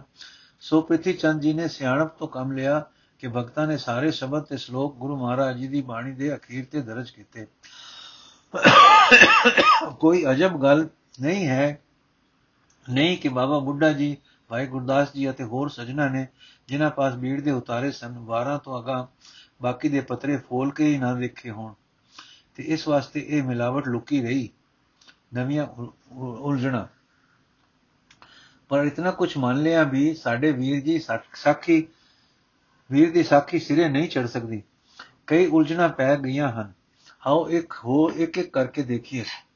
ਸਾਖੀਕਾਰ ਸੱਜਣ ਜੀ ਲਿਖਦੇ ਹਨ ਇਤਿਹਾਸ ਦੇ ਜਾਣੂ ਚੰਗੀ ਤਰ੍ਹਾਂ ਜਾਣਦੇ ਹਨ ਕਿ ਭਾਈ ਗੁਰਦਾਸ ਜੀ ਦੇ ਕਾਂਸੀ ਆਉਣ ਤੋਂ ਪਹਿਲਾਂ ਭਗਤ ਰਚਨਾ ਪੰਜਾਬ ਅੰਦਰ ਆ ਗਈ ਸੀ। ਤੀਜੇ ਪਾਤਸ਼ਾਹ ਦੇ ਨੋਟ ਜ਼ਾਹਰ ਕਰਦੇ ਸਨ ਕਿ ਭਗਤ ਜਨ ਰਚਨਾ ਉੱਤੇ ਤੀਜੇ ਗੁਰੂ ਜੀ ਨੇ ਟੀਕਾ ਟਿੱਪਣੀ ਕਰਕੇ ਨੋਟ ਦਿੱਤੇ। ਇਹ ਨੋਟ ਹੁਣ ਵੀ ਮਹੱਲਾ ਤੀਜਾ ਦੇ ਸਿਰਲੇਖ ਹੇਠਾਂ ਮਿਲਦੇ ਹਨ। ਫਰੀਦੇ ਸ਼ਲੋਕਾਂ ਦਾ ਜ਼ਿਕਰ ਕਰਦਿਆਂ ਇਹ ਵੀਰ ਲਿਖਦਾ ਹੈ, ਮੌਜੂਦਾ ਬੀੜ ਵਿੱਚ ਆਪ ਜੀ ਦੇ 4 ਸ਼ਬਦ ਅਤੇ 130 ਸ਼ਲੋਕ ਹਨ। ਕਈਆਂ ਸ਼ਲੋਕਾਂ ਪਰ ਤੀਜੇ ਅਤੇ ਪੰਜਵੇਂ ਗੁਰੂ ਜੀ ਵੱਲੋਂ ਨੋਟ ਵੀ ਦਿੱਤੇ ਗਏ ਹਨ ਅਤੇ ਕਈ ਥਾਂ ਗੁਰੂ ਸਾਹਿਬਾਨ ਵੱਲੋਂ ਨੋਟ ਹੋਏ ਹਨ, ਜਿਸ ਤੋਂ ਸਾਬਤ ਹੁੰਦਾ ਕਿ ਗੁਰੂ ਸਾਹਿਬ ਨੇ ਭਗਤਾਂ ਦਾ ਸਿਧਾਂਤ ਕਮਜ਼ੋਰ ਤੇ ਹੋਣਾ ਸਮਝਿਆ ਹੈ। ਲੋ ਹੁਣ ਇਸ ਉੱਪਰਲੀ ਲਿਖਤ ਨੂੰ ਕਸਵੱਟੀ ਤੇ ਪਰਖ ਵੇਖੀਏ। ਸਤਗੁਰ ਜੀ ਨੇ ਦੇ ਜਿਨ੍ਹਾਂ ਸ਼ਲੋਕਾਂ ਬਾਰੇ ਸਾਡਾ ਵੀਰ ਜ਼ਿਕਰ ਕਰਦਾ ਹੈ, ਉਹ ਤਿੰਨ ਕਿਸਮ ਦੇ ਹਨ। ਇੱਕ ਉਹ ਜਿਨ੍ਹਾਂ ਵਿੱਚ ਲਫ਼ਜ਼ ਨਾਨਕ ਆਉਂਦਾ ਹੈ, ਦੂਜੇ ਉਹ ਜਿਨ੍ਹਾਂ ਵਿੱਚ ਲਫ਼ਜ਼ ਫਰੀਦ ਮਿਲਦਾ ਹੈ ਤੇ ਤੀਜੇ ਉਹ ਜਿਨ੍ਹਾਂ ਵਿੱਚ ਕੋਈ ਵੀ ਨਾਮ ਨਹੀਂ, ਜਿਵੇਂ ਕਿ ਦਾਤੀ ਸਾਹਿਬ ਸੰਧੀਆਂ, ਕਿਆ ਤਿਸ ਚੱਲੇ ਕਿਆ ਚੱਲੇ ਤਿਸ ਨਾਲ? ਇੱਕ ਜਾਗਨ ਦੇ ਨਾਂ ਲੈਣ, ਇੱਕ ਨਾ ਸੁਤਿਆਂ ਦੇ ਉਠਾਲ। ਤੀਜੀ ਕਿਸਮ ਦੇ ਸ਼ਲੋਕ ਵਾਰਾਂ ਵਿੱਚ ਵੀ ਦਰਜ ਹਨ। ਉੱਤੇ ਸਿਰ ਲੇਖ ਵਿੱਚ ਇਹਨਾਂ ਦੇ ਮਹੱਲੇ ਦਾ ਅੰਕ ਵੀ ਦਿੱਤਾ ਗਿਆ ਹੈ, ਦਿੱਤਾ ਹੋਇਆ ਹੈ। ਅਸਾਂ ਪਹਿਲੀਆਂ ਦੋ ਕਿਸਮਾਂ ਦੇ ਸ਼ਲੋਕਾਂ ਉੱਤੇ ਹੀ ਵਿਚਾਰ ਕਰਨੇ ਹੈ। ਇਹ ਸ਼ਲੋਕ ਸਿਰਫ ਕਬੀਰ ਜੀ ਅਤੇ ਫਰੀਦ ਜੀ ਦੇ ਸ਼ਲੋਕਾਂ ਵਿੱਚ ਹੀ ਦਰਜ ਹਨ, ਗੁਰੂ ਗ੍ਰੰਥ ਸਾਹਿਬ ਵਿੱਚ ਹੋਰ ਕਿਤੇ ਨਹੀਂ ਹਨ। ਇਹਨਾਂ ਵਿੱਚੋਂ ਦੂਜੀ ਕਿਸਮ ਦੇ ਸ਼ਲੋਕਾਂ ਵਿੱਚ ਨਮੂਨੇ, ਵਿੱਚੋਂ ਨਮੂਨੇ ਵਜੋਂ ਪੜੇ ਪੜੋ ਹੇਠ ਲਿਖੀਆਂ ਲਿਖਿਆ ਸ਼ਲੋਕ। ਕਾਇ ਪਟੋਲਾ ਪਾੜਤੀ ਕਮਰੜੀ ਪਹਿਰੇ, ਨਾਨਕ ਘਰੀ ਬੈਠਿਆ ਸੋ ਮਿਲੇ ਜੇ ਨੀਅਤ ਰਾਸ ਕਰੇ। ਹੁਣ ਸਾਖੀ ਉਕਾਰ ਵੀਰ ਜੀ, ਸਾਖੀ ਮੰਨਣ ਦੇ ਰਾਹ ਵਿੱਚ ਔਕੜ ਆ ਪਈ ਹੈ ਕਿ ਇਹ ਸ਼ਲੋਕ ਸਿਰਫ ਸ਼ਰੀਰ ਜੀ ਦੇ ਸ਼ਲੋਕਾਂ ਵਿੱਚ ਹੀ ਦਰਜ ਹੈ, ਹੋਰ ਕਿਤੇ ਨਹੀਂ। ਤੇ ਇਹ ਹੈ ਵੀ ਫਰੀਦ ਜੀ ਦੇ ਸ਼ਲੋਕਾਂ ਦੇ ਸੰਬੰਧ ਵਿੱਚ ਜਦੋਂ ਬਾਬਾ ਪ੍ਰਿਥੀ ਚੰਦ ਜੀ ਨੇ ਭਗਤ ਬਾਣੀ ਬੀੜਾਂ ਦੇ ਅਖੀਰ ਤੇ ਦਰਜ ਕਰਾਈ, ਤਾਂ ਇਹ ਸ਼ਲੋਕ ਉਹਨਾਂ ਬੀੜਾਂ ਦੇ ਕਿਸੇ ਹਿੱਸੇ ਵਿੱਚੋਂ ਲਿਆ। ਉਸ ਥਾਂ ਤੇ ਮਿਟਾ ਕੇ ਤੋਂ ਮਿਟਾ ਕੇ ਭਗਤਾਂ ਦੇ ਸ਼ਲੋਕਾਂ ਵਿੱਚ ਕਿਵੇਂ ਲਿਖਾਂਦਾ ਲਿਖਾਇਆ ਲਿਖਾਂਦਾ ਗਿਆ, ਲਿਆਂਦਾ ਗਿਆ, ਜਿੱਥੋਂ ਮਿਟਾਇਆ ਗਿਆ ਕਿ ਉੱਥੇ ਹੜਤਾਲ ਫਿਰੀ ਹੋਈ ਹੈ ਜਾਂ ਸਿਆਹੀ ਨਾਲ ਮੁੰਦਿਆ ਗਿਆ ਹੈ, ਪਰ ਉਹ ਅਸਲ ਤੋਂ ਥਾਂ ਤੋਂ ਮਿਟਾਉਣ ਦੀ ਕੀ ਲੋੜ ਪਈ? ਜੇ ਇਹ ਸ਼ਲੋਕ ਫਰੀਦ ਜੀ ਦੇ ਕਿਸੇ ਖਿਆਲ ਦੇ ਖੰਡਣ ਵਾਸਤੇ ਹੈ ਤਾਂ ਬਾਬਾ ਪ੍ਰਿਤੀਚੰਦ ਨੇ ਖੰਡਣ ਕਿਉਂ ਕਰਨਾ ਸੀ? ਉਸਨੇ ਤਾਂ ਸਗੋਂ ਬੁਲੇਖੇ ਵਧਾਣੇ ਸਨ, ਕਿਉਂਕਿ ਬੁਲੇਖੇ ਵਧਾਉਣ ਵਾਸਤੇ ਹੀ ਇਹ ਸਾਰਾ ਉਦਮ ਕੀਤਾ ਗਿਆ ਸੀ। ਅਜੇ ਤੱਕ ਕੋਈ ਵੀ ਐਸੀ ਲਿਖਤ, ਲਿਖਤੀ ਬੀੜ ਵੇਖਣ ਵਿੱਚ ਨਹੀਂ ਆਈ ਜਿਸ ਵਿੱਚ ਇਹ ਸ਼ਲੋਕ ਸਤਗੁਰੂ ਜੀ ਦੀ ਆਪਣੀ ਬਾਣੀ ਵਿੱਚ ਵੀ ਦਰਜ ਹੋਵੇ। ਇਹੀ ਹਾਲ ਪਹਿਲੇ ਕਿਸਮ ਦੇ ਸ਼ਲੋਕਾਂ ਬਾਰੇ ਹੈ। ਇਹ ਸ਼ਲੋਕ ਤਾਂ ਸਗੋਂ ਇਹ ਸਾਬਤ ਕਰ ਰਹੇ ਹਨ ਕਿ ਭਗਤਾਂ ਦੀ ਬਾਣੀ ਗੁਰੂ ਅਮਰਦਾਸ ਜੀ ਪਾਸ ਮੌਜੂਦ ਸੀ, ਕਿਉਂਕਿ ਉਸ ਪ੍ਰਤੱਖ ਤੌਰ ਤੇ, ਉਹ ਪ੍ਰਤੱਖ ਤੌਰ ਤੇ ਫਰੀਦ ਜੀ ਦਾ ਨਾਮ ਵਰਤ ਰਹੇ ਹਨ। ਹੁਣ ਪਾਠਕਾਂ ਦੇ ਸਾਹਮਣੇ ਬੈਰੋ ਰਾਗ ਦੇ ਸ਼ਬਦਾਂ ਦੀ ਗਿਣਤੀ ਦੇ ਤਰਤੀਬ ਰੱਖਣ ਦੀ ਲੋੜ ਪਈ ਹੈ। ਇਸ ਗਿਣਤੀ ਤੇ ਤੋਂ ਪਾਠਕ ਆਪ, ਆਪੇ ਵੇਖ ਲੈਣਗੇ ਕਿ ਸਾਡਾ ਵੀਰ ਇਸ ਨਵੀਂ ਸਾਖੀ ਦੇ ਗੜਨ ਵਿੱਚ ਰੱਤਾ ਵੀ ਕਾਮਯਾਬ ਨਹੀਂ ਹੋ ਸਕਿਆ। 1430 ਪੰਨੇ ਵਾਲੀ ਬੀੜ ਦੇ ਪੰਨਾ 1125 ਤੇ ਤੋਂ ਸ਼ੁਰੂ ਕਰੋ। ਪੰਨਾ ਨੰਬਰ 1127 ਤੇ ਅਖੀਰ ਵਿੱਚ ਅਖੀਰਲਾ ਅੰਕ ਹੈ 8 ਬੈਰੋ ਰਾਗ ਵਿੱਚ 8 ਸ਼ਬਦ ਗੁਰੂ ਨਾਨਕ ਸਾਹਿਬ ਦੇ ਹਨ। ਪੰਨਾ 1133 ਦੇ ਅਖੀਰ ਵਿੱਚ ਹੈ ਅੰਕ 21 ਇਹ 21 ਸ਼ਬਦ ਗੁਰੂ ਅਮਰਦਾਸ ਜੀ ਦੇ ਹਨ। ਪਾਠਕ ਅਖੀਰਲੀ ਆਪਣੀ ਤਸੱਲੀ ਕਰ ਲੈਣ। ਪੰਨਾ 1136 ਦੀ ਤੀਜੀ ਪੰਕਤੀ ਦੇ ਅਖੀਰ ਵਿੱਚ 7 ਹੈ। ਇਹ ਸ਼ਬਦ ਗੁਰੂ ਰਾਮਦਾਸ ਜੀ ਦੇ ਹਨ। ਪੰਨਾ 1153 ਦੀ 8ਵੀਂ ਪੰਕਤੀ ਵਿੱਚ ਅੰਕ 57 ਹੈ। ਇਹ 57 ਸ਼ਬਦ ਗੁਰੂ ਰਾਮਦਾਸ ਜੀ ਦੇ ਹਨ। ਪੰਨਾ 1153 8ਵੀਂ ਪੰਕਤੀ ਵਿੱਚ ਅੰਕ ਹੈ 57 ਇਹ 57 ਸ਼ਬਦ ਗੁਰੂ ਅਰਜਨ ਸਾਹਿਬ ਦੇ ਹਨ। ਜਿਨ੍ਹਾਂ ਦੀ ਵੰਡ ਇਉਂ ਹੈ, ਘਰ 1 13 ਘਰ ਦੂਜਾ 43 ਘਰ ਤੀਜਾ 1 ਜੋੜ 57 ਇਹ ਸੰਕ ਇਹ ਸੰਕ ਨੰਬਰ 57 ਤੋਂ ਅਗਾ ਸਾਰੇ ਗੁਰੂ ਵਿਅਕਤੀਆਂ ਦੇ ਸ਼ਬਦਾਂ ਦਾ ਜੋੜ ਫਿਰ ਦੁਹਰਾਇਆ ਗਿਆ ਹੈ। ਪਹਿਲੇ ਦੇ 8 ਤੀਜੇ ਦੇ 21 ਚੌਥੇ ਦੇ 7ਵਾਂ ਤੇ ਮਹਲਾ ਪੰਜਵਾਂ ਦੇ 57 ਟੋਟਲ 93 ਹੁਣ ਪੰਨਾ 1136 ਉੱਤੇ ਸਿੱਖ ਲੇਖ, ਸਿਰ ਲੇਖ ਮਹਲਾ ਪੰਜਵਾਂ ਘਰ ਪਹਿਲਾ ਦੇ ਹੇਠ ਤੀਜਾ ਸ਼ਬਦ ਗੋ ਨਾਲ ਦੇਖੋ। ਇਸ ਦਾ ਸਿਰ ਲੇਖ ਇਹ ਮਹਲਾ ਪੰਜਵਾਂ ਹੈ, ਪਰ ਇਸ ਦੀਆਂ ਅਖੀਰਲੀਆਂ ਤੁਕਾਂ ਇਹੋ ਹਨ। ਕਿਉਂ ਕੋ ਕੋ ਕਬੀਰ ਇਹ ਕੀਆ ਬਖਾਨਾ ਗੁਰ ਪੀਰ ਮਿਲ ਗੁਰ ਖੁਦ ਖਸਮ ਪਛਾਣਾ। ਸਾਡੇ ਵਾਸਤੇ ਤਾਂ ਸ਼ਰਧਾ ਦਾ ਪਦਰਾ ਰਸਤਾ ਹੈ ਕਿ ਚੁੱਪ ਇਸ ਸ਼ਬਦ ਦਾ ਸਿਰਲੇਖ ਹੈ। ਕਿਉਂਕਿ ਇਹ ਸ਼ਬਦ ਦਾ ਸਿਰਲੇਖ ਹੈ, ਭੈਰੋ ਮਹੱਲਾ ਪੰਜਵਾਂ। ਇਸ ਵਾਸਤੇ ਇਹ ਸ਼ਬਦ ਗੁਰੂ ਅਰਜਨ ਸਾਹਿਬ ਦਾ ਹੈ। ਅਗਾ ਇਹ ਵੱਖਰਾ ਸਵਾਲ ਹੈ ਕਿ ਗੁਰੂ ਅਰਜਨ ਸਾਹਿਬ ਨੇ ਲਫ਼ਜ਼ ਨਾਨਕ ਦੇ ਥਾਂ ਕਬੀਰ ਕਿਉਂ ਵਰਤਿਆ ਹੈ? ਇਸ ਦਾ ਉੱਤਰ ਅਸਾਂ ਭਗਤ ਕਬੀਰ ਜੀ ਦੀ ਬਾਣੀ ਦੇ ਟਿੱਕੇ ਵਿੱਚ ਦਿੱਤਾ ਹੈ। ਇੱਥੇ ਅਸਾਂ ਸਿਰਫ ਇਹ ਦੱਸਣਾ ਹੈ ਕਿ ਸਾਖੀਕਾਰ ਵੀਰ ਵਾਸਤੇ ਉਸ ਦੀ ਨਵੀਂ ਸਾਖੀ ਦੇ ਰਾਹ ਵਿੱਚ ਭਾਰੀ ਔਂਕੜ ਆ ਪਈ ਹੈ। ਕੀ ਤੁਸੀਂ ਇਹ ਸ਼ਬਦ ਨੂੰ ਗੁਰੂ ਅਰਜਨ ਸਾਹਿਬ ਦਾ ਨਹੀਂ ਮੰਨਦੇ? ਇਸ ਦਾ ਸਿਰਲੇਖ ਵੀ ਹੈ ਮਹੱਲਾ ਪੰਜਵਾਂ ਤੇ ਇਹ ਦਰਜ ਵੀ ਹੈ ਮਹੱਲਾ ਪੰਜਵਾਂ ਦੇ ਸ਼ਬਦਾਂ ਵਿੱਚ। ਲਫ਼ਜ਼ ਨਾਨਕ ਦੇ ਥਾਂ ਲਫ਼ਜ਼ ਕਬੀਰ ਵਰਤਿਆ ਜਾਣਾ ਦੱਸਦਾ ਹੈ ਕਿ ਗੁਰੂ ਅਰਜਨ ਸਾਹਿਬ ਕਬੀਰ ਦੇ ਸੰਬੰਧ ਵਿੱਚ ਕੁਝ ਆਖ ਰਹੇ ਹਨ। ਤੇ ਇਹ ਗੱਲ ਤਦੋਂ ਹੀ ਹੋ ਸਕਦੀ ਹੈ ਜੋ ਉਹਨਾਂ ਕਬੀਰ ਦੀ ਬਾਣੀ ਸਵੀਕਾਰ ਕੀਤੀ ਹੋਈ ਹੋਵੇ। ਪਰ ਜੇ ਤੁਸੀਂ ਅਜੇ ਵੀ ਇਹ ਸ਼ਬਦ ਨੂੰ ਕਬੀਰ ਜੀ ਦਾ ਦੀ ਹੀ ਰਚਨਾ ਮੰਨਦੇ ਹੋ ਤੇ ਇਹ ਵੀ ਆਖਦੇ ਹੋ ਕਿ ਭਗਤ ਬਾਣੀ ਬਾਬਾ ਪ੍ਰਿਤੀ ਚੰਦ ਨੇ ਦਰਜ ਕੀਤੀ ਸੀ। ਤਾਂ ਦੱਸੋ ਕਬੀਰ ਜੀ ਦਾ ਇਹ ਸ਼ਬਦ ਇੱਥੇ ਗੁਰੂ ਸਾਹਿਬ ਦੇ ਸ਼ਬਦਾਂ ਵਿੱਚੋਂ ਵਿੱਚ ਕਿਵੇਂ ਦਰਜ ਹੋ ਸਕਿਆ? ਗਿਣਤੀ ਦਾ ਅਖੀਰਲਾ ਅੰਕ 93 ਕਿਵੇਂ ਬੰਨੋਗੇ? ਨਿਰਾ ਇਹ ਇਕੱਲਾ ਅੰਕ ਨਹੀਂ, ਇਸ ਸ਼ਬਦ ਤੋਂ ਲੈ ਕੇ ਅਖੀਰ ਤੱਕ ਸਾਰੇ ਅੰਕ ਹੀ ਤੋੜਨੇ ਪੈਣਗੇ।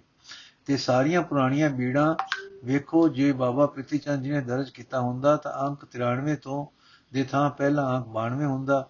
ਇਸੇ ਤਰ੍ਹਾਂ ਇਸ ਤਰ੍ਹਾਂ, ਇਸ ਤੋਂ ਪਹਿਲੇ ਸਾਰੇ ਅੰਕ ਵੀ ਬੰਨੇ ਹੋਏ ਹੁੰਦੇ।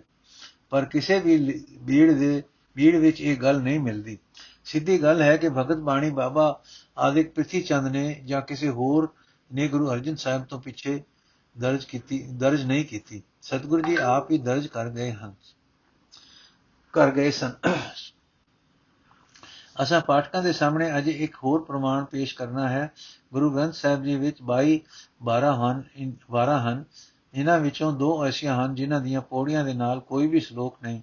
ਸੱਤੇ ਬਲਵੰਡ ਦੀ ਵਾਰ ਅਤੇ ਬਸੰਤ ਦੀ ਵਾਰ, ਮਹਲਾ ਪੰਜਵਾਂ। ਬਾਕੀ 20 ਵਾਰਾਂ ਦੇ ਹਰੇਕ ਪੌੜੀ ਦੇ ਨਾਲ ਘੱਟ ਤੋਂ ਘੱਟ ਦੋ ਸ਼ਲੋਕ ਹਨ ਸ਼ਬਦ ਦਰਜ ਹਨ। ਕਿਤੇ ਇੱਕ ਥਾਂ ਤੇ, ਇੱਕ ਥਾਂ ਵੀ ਇੱਕ ਨੇਮ, ਇਸ ਨੇਮ ਦਾ ਉਲੰਘਣ ਨਹੀਂ ਹੈ।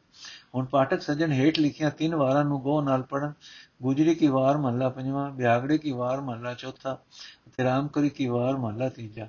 ਇਹਨਾਂ ਵਾਰਾਂ ਦੇ ਅਖੀਰ ਤੇ ਲਫ਼ਜ਼ ਸੁਧ ਦਰਜ ਹੈ, ਜਿਸ ਤੋਂ ਸਾਡਾ ਸਾਖੀ ਵਾਰ ਵੀਰ ਵੀ ਇਹ ਨਤੀਜਾ ਕੱਢਦਾ ਹੈ ਕਿ ਇਥੋਂ ਤੱਕ ਦੀ ਬਾਣੀ ਗੁਰੂ ਅਰਜਨ ਸਾਹਿਬ ਜੀ ਨੇ ਆਪ ਹੀ ਦਰਜ ਕਰਾਈ ਹੈ।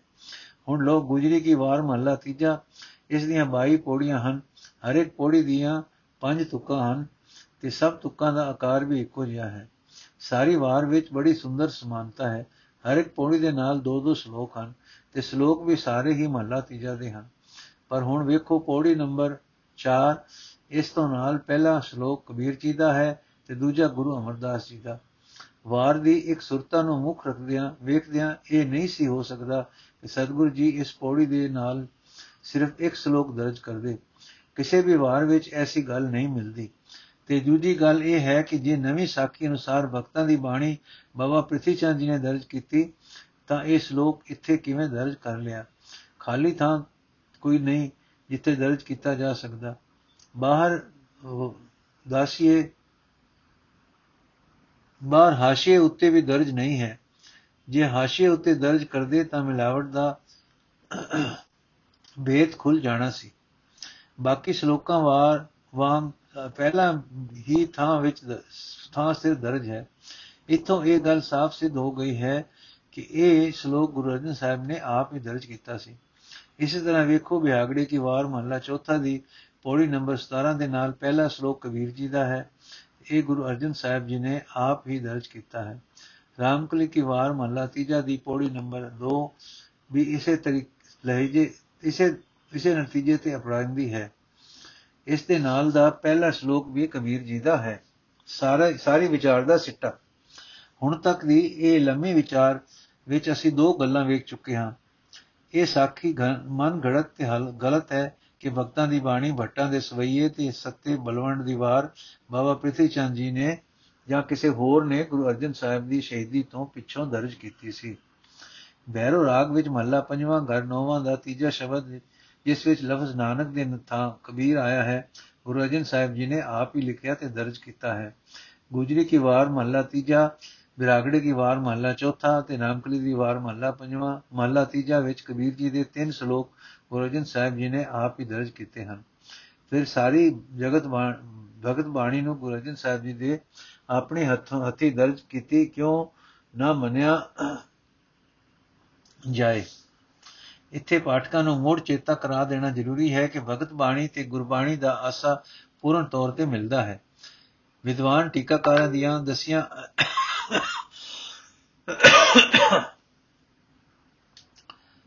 ਅਡੁਕਵੀਆਂ ਸਾਖੀਆਂ ਮਨ ਘੜਤ ਹਨ। ਭਗਤਾਂ ਦੀ ਕੋਈ ਵੀ ਸ਼ਬਦ ਮੂਰਤੀ ਪੂਜਾ, ਅਵਤਾਰ ਪੂਜਾ, ਪ੍ਰਾਣਾਯਾਮ ਯੋਗ ਅਭਿਆਸ ਦੇ ਹੱਕ ਵਿੱਚ ਨਹੀਂ ਹੈ। ਕਿਸੇ ਵੀ ਭਗਤ ਨੇ ਇਹ ਨਹੀਂ ਲਿਖਿਆ ਕਿ ਉਸਨੇ ਠਾਕੁਰ ਪੂਜਾ, ਬੀਟਲ ਪੂਜਾ ਆਦਿਕ ਤੋਂ ਪਰਮਾਤਮਾ ਦੀ ਪ੍ਰਾਪਤੀ ਕੀਤੀ। ਜਿਨ੍ਹਾਂ ਸ਼ਬਦਾਂ ਬਾਰੇ ਵਿਦਵਾਨ ਟੀਕਾਕਾਰਾਂ ਨੇ ਬੁਲੇਖੇ ਪਾਏ ਹੋਏ ਹਨ, ਅਸਾਂ ਭਗਤ ਬਾਣੀ ਦੇ ਟੀਕੇ ਵਿੱਚ ਉਹਨਾਂ ਸ਼ਬਦਾਂ ਦੀ ਵਿਆਖਿਆ ਖੋਲ ਕੇ ਕਰ ਦਿੱਤੀ ਹੈ। ਸਤਗੁਰ ਨਾਨਕ ਦੇਵ ਜੀ ਨੇ ਆਪਣੀ ਬਾਣੀ ਆਪ ਇਕੱਠੀ ਕੀਤੀ ਸੀ। ਤਵਾਰੀ ਗੁਰੂ ਖਾਲਸਾ ਦੀ ਗਵਾਹੀ। ਗਿਆਨੀ ਗਿਆਨ ਸਿੰਘ ਜੀ ਆਪਣੀ ਪੁਸਤਕ ਤਵਾਰੀ ਗੁਰੂ ਖਾਲਸਾ ਦੇ ਪਹਿਲੇ ਹਿੱਸੇ ਦੇ ਦੂਜੇ ਨੰਬਰ ਵਿੱਚ ਗੁਰੂ ਅਰਜਨ ਸਾਹਿਬ ਜੀ ਦਾ ਜੀਵਨ ਵਰਤਾਂਤ ਲਿਖਦੇ ਹੋਏ ਲਿਖਦੇ ਹਨ। ਗੁਰੂ ਅਰਜਨ ਸਾਹਿਬ ਜੀ ਨੇ ਵਿਚਾਰ ਕੀਤੀ ਕਿ ਮਹਜ਼ਬ ਕੌਮ ਧਰਮ ਪੁਸਤਕ ਦੇ ਆਸਰੇ ਫੈਲਦਾ, ਸਿੱਖ ਕੌਮ ਦੀ ਸਦਾ ਇਸ ਸਥਿਤੀ ਵਾਸਤੇ ਈਸ਼ਵਰੀ ਬਾਣੀ ਸੰਗ੍ਰਹਿ ਕਰਕੇ ਇੱਕ ਧਰਮ ਪੁਸਤਕ ਗ੍ਰੰਥ ਨਾਮ, ਸਾਹਿਬ ਨਾਮ ਕਰੀਏ। ਇਹ ਵਿਚਾਰ ਕੇ ਗੁਰੂ ਸਾਹਿਬ ਨੇ ਸਭ ਦੇਸ਼ ਦੇ ਸੰਤਾਂ ਦੇ ਸਿੱਖਾਂ ਨੂੰ ਹੁਕਮਨਾਮੇ ਲਿਖੇ ਕਿ ਜਿਸ ਕਿਸੇ ਪਾਸ ਕੋਈ ਗੁਰੂ ਦਾ ਸ਼ਬਦ ਹੈ, ਸੋ ਸਭ ਲੈ ਆਵੇ। ਹੁਕਮ ਸੁਣ ਕੇ ਜੇ ਗੁਰੂ ਨਾਨਕ ਦੇਵ ਜੀ ਦੇ ਸਮੇਂ ਦੇ ਸ਼ਬਦ ਸਿੱਖਾਂ ਨੇ ਕੱਟ ਕੰਠ ਕਰ ਰੱਖੇ ਸੇ, ਨਾ ਜਾਂ ਲਿਖ ਰੱਖੇ ਸੇ, ਉਹ ਸਭ ਲੈ ਆਵੇ ਤੇ ਗੁਰੂ ਜੀ ਪਾਸ ਲਿਖਾ ਦੇ, ਲਿਖਾ ਦਿੱਤੇ। ਉਹ ਸਭ ਲੈ ਆਏ ਤੇ ਗੁਰੂ ਜੀ ਪਾਸ ਲਿਖਾ ਦਿੱਤੇ। ਇਸ ਪ੍ਰਕਾਰ ਬਹੁਤ ਬਾਣੀ ਗੁਰੂ ਜੀ ਦੀ ਇਕੱਠੀ ਹੋ ਗਈ। ਬਾਕੀ ਕੁਝ ਥੋੜੀ ਜਿਹੀ ਬਾਣੀ ਦੀਆਂ ਦੋ ਪੋਥੀਆਂ ਮੋਹਨ ਜੀ ਪਾਸ ਗੋਇੰਦਵਾਲ ਸਨ, ਉਹ ਗੁਰੂ ਜੀ ਆਪ ਲੈ, ਜਾ ਕੇ ਲਿਆਏ ਜਦ ਇਸ ਤਰ੍ਹਾਂ ਕਈ ਦਰਜ ਇਸ ਤਰ੍ਹਾਂ ਕਈ ਬਰਸ ਵਿੱਚ ਚੋਹਾਂ ਗੁਰੂਆਂ ਦੀ ਤੇ ਆਪਣੀ ਬਾਣੀ ਸਿਲਸਿਲੇਵਾਰ ਕਾਇਮ ਕਰ ਲਈ ਤਾਂ ਪ੍ਰਤੇਕ ਰਾਗ ਦੇ ਅੰਤ ਵਿੱਚ ਜੋ ਭਗਤਾਂ ਦੀ ਬਾਣੀ ਗੁਰੂ ਜੀ ਲਿਖਾਉਂਦੇ ਰਹੇ, ਇਸ ਦੇ ਦੋ ਮਤ ਹਨ। ਕੋਈ ਆਖਦੇ ਹਨ ਕਿ ਭਗਤ ਆਪ ਬੈਕੁੰਠ ਵਿੱਚੋਂ ਆ ਕੇ ਲਿਖਾਉਂਦੇ ਸੇ ਤੇ ਉਹਨਾਂ ਦਾ ਦਰਸ਼ਨ ਵੀ ਭਾਈ ਗੁਰਦਾਸ ਜੀ, ਗੁਰਦਾਸ ਨੂੰ ਉਸ ਦੇ ਸੰਸੇ ਦੂਰ ਕਰਨ ਵਾਸਤੇ ਕਰਾਇਆ ਗਿਆ ਸੀ। ਕਈ ਆਖਦੇ ਹਨ ਕਿ ਭਗਤਾਂ ਦੀ ਬਾਣੀ ਜਿਹੜੀ ਜਿਹੜੀ ਗੁਰੂ ਜੀ ਨੂੰ ਪਸੰਦ ਆਈ, ਉਹਨਾਂ ਦੀਆਂ ਪੋਥੀਆਂ ਵਿੱਚ ਪੋਥੀਆਂ ਉਤੋਂ ਲਿਖਾਈ ਲਿਖਾਈ ਹੈ। ਸੋ ਇਹ ਬਾਤ ਉਹਨਾਂ ਪੋਥੀਆਂ ਤੋਂ ਵੀ ਸਾਬਤ ਹੈ, ਜੋ ਗੁਰੂ ਜੀ ਮੋਹਨ ਪਾਸੋਂ ਲਿਆਏ ਸੇ, ਕਿਉਂਕਿ ਉਹਨਾਂ ਵਿੱਚ ਵੀ ਭਗਤ ਬਾਣੀ ਹੈ। ਜਦੋਂ ਗੁਰੂ ਅਰਜਨ ਸਾਹਿਬ ਜੀ ਨੇ ਸਿੱਖਾਂ ਨੂੰ ਹੁਕਮਨਾਮੇ ਗੱਲੇ ਸਨ, ਤਾਂ ਗਿਆਨੀ ਗਿਆਨ ਸਿੰਘ ਜੀ ਲਿਖਦੇ ਹਨ ਕਿ ਭਾਈ, ਬਖਤਾ ਅਰੋੜਾ ਗੁਰੂ ਦਾ ਸਿੱਖ ਜਲਾਲਪੁਰੀ ਪਰਗਨੇ ਹਸਨ ਅਬਦਾਲ ਵਾਲਾ ਇੱਕ ਵੱਡਾ ਸਾਰਾ ਪੁਸਤਕ ਜੋ ਉਸਨੇ ਆਦ ਗੁਰੂ ਵੀ ਥੀ ਲੈ ਕੇ ਦੋਹਾਂ ਚ ਗੁਰੂਆਂ ਪਾਸ ਰਹਿ ਕੇ ਲਿਖਿਆ ਸੀ, ਜੋ ਹੁਣ ਪੰਜਵੇਂ ਗੁਰੂ ਦੀ ਜੀ ਪਾਸ ਲੈ ਆਇਆ। ਉਸ ਵਿੱਚੋਂ ਜੋ ਬਾਣੀ ਗੁਰੂ ਜੀ ਦੀ ਇੱਛਾ ਹੋਈ, ਉਹ ਲਿਖ ਲਈ ਤੇ ਪੁਸਤਕ ਉਸ ਨੂੰ ਮੋੜ ਦਿੱਤਾ। ਹੁਣ ਉਹ ਪੁਸਤਕ ਉਸ ਦੀ ਔਲਾਦ ਵਿੱਚ ਬੂਟਾ ਸਿੰਘ ਪਸਾਰੀ ਪਾਸ ਰਾਵਲਪਿੰਡੀ ਹੈ। ਇਸ ਉੱਪਰ ਲਿਖੀ ਵਾਰਤਾ ਨੂੰ ਗੌ ਨਾਲ ਪੜਿਆ ਹੇਠ ਲਿਖੇ ਨਤੀਜੇ ਨਿਕਲਦੇ ਹਨ। ਗੁਰੂ ਅਰਜਨ ਸਾਹਿਬ ਜੋ ਪਹਿਲਾਂ ਕਿਸੇ ਸਤਿਗੁਰੂ ਜੀ ਨੂੰ ਗੁਰਬਾਣੀ ਇਕੱਠੀ ਕਰਨ ਦਾ ਖਿਆਲ ਨਹੀਂ ਆਇਆ ਸੀ, ਨਾ ਹੀ ਉਹਨਾਂ ਆਪਣੀ ਬਾਣੀ ਆਪ ਲਿਖ ਕੇ ਰੱਖੀ। ਗੁਰੂ ਅਰਜਨ ਸਾਹਿਬ ਜੀ ਪਾਸ ਆਪਣੇ ਤੋਂ ਪਹਿਲੇ ਸਤਿਗੁਰੂ ਸਾਹਿਬਾਨ ਦੀ ਬਾਣੀ ਮੌਜੂਦ ਨਹੀਂ ਸੀ। ਜਿਸ ਜਿਸ ਥਾਂ ਜਿਹੜਾ ਜਿਹੜਾ ਸ਼ਬਦ ਕਿਸੇ ਸਤਿਗੁਰੂ ਜੀ ਨੇ ਉਚਾਰਿਆ ਸੀ, ਉਹ ਉਸ ਥਾਂ ਤੇ ਕਿਸੇ ਪ੍ਰੇਮੀ ਸਿੱਖ ਨੇ ਲਿਖ ਰੱਖਿਆ ਸੀ ਤੇ ਜਦੋਂ ਗੁਰੂ ਅਰਜਨ ਸਾਹਿਬ ਜੀ ਨੇ ਹੁਕਮਨਾਮੇ ਭੇਜੇ ਤਦੋਂ ਇਹ ਸਿੱਖ ਉਹਨਾਂ ਨੂੰ ਇਹ ਸ਼ਬਦ ਲਿਆ, ਲਿਖਾ ਆਏ। ਭਗਤਾਂ ਦੀ ਬਾਣੀ ਬਾਰੇ ਦੱਸੇ ਗੋਏ ਦੋ ਮਤਾਂ ਵਿੱਚੋਂ, ਜਿਸ ਮਤ ਨਾਲ ਗਿਆਨੀ ਗਿਆਨ ਸਿੰਘ ਜੀ ਆਪ ਸਹਿਮਤ ਹਨ, ਉਸ ਨੂੰ ਚੰਗੀ ਤਰ੍ਹਾਂ ਨਿਤਾਰ ਕੇ ਉਹਨਾਂ ਨਹੀਂ ਲਿਖਿਆ ਕਿ ਗੁਰੂ ਅਰਜਨ ਸਾਹਿਬ ਜੀ ਨੇ ਕਿਹੜੀਆਂ ਪੋਥੀਆਂ ਉੱਤੇ, ਉਤੋਂ ਪਸੰਦ ਕਰਕੇ ਭਾਈ ਗੁਰਦਾਸ ਜੀ ਨੂੰ ਲਿਖਾਈ ਸੀ।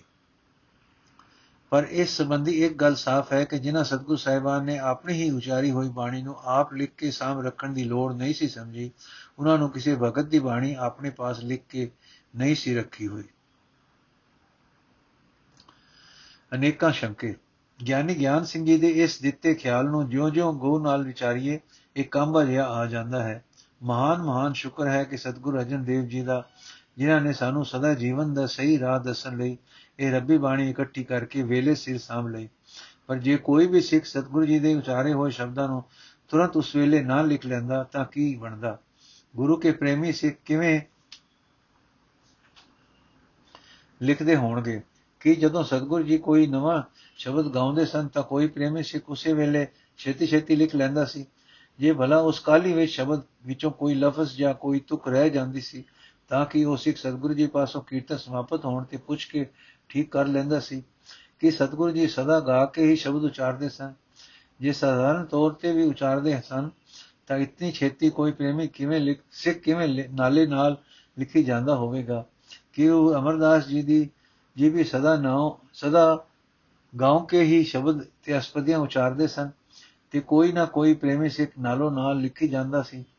ਗੁਰੂ ਗ੍ਰੰਥ ਸਾਹਿਬ ਜੀ ਵਿੱਚ ਗੁਰੂ ਨਾਨਕ ਦੇਵ ਜੀ ਤੇ ਗੁਰੂ ਅਮਰਦਾਸ ਜੀ ਦੀਆਂ ਕਾਫੀ ਲੰਮੀਆਂ ਲੰਮੀਆਂ ਬਾਣੀਆਂ ਵੀ ਹਨ।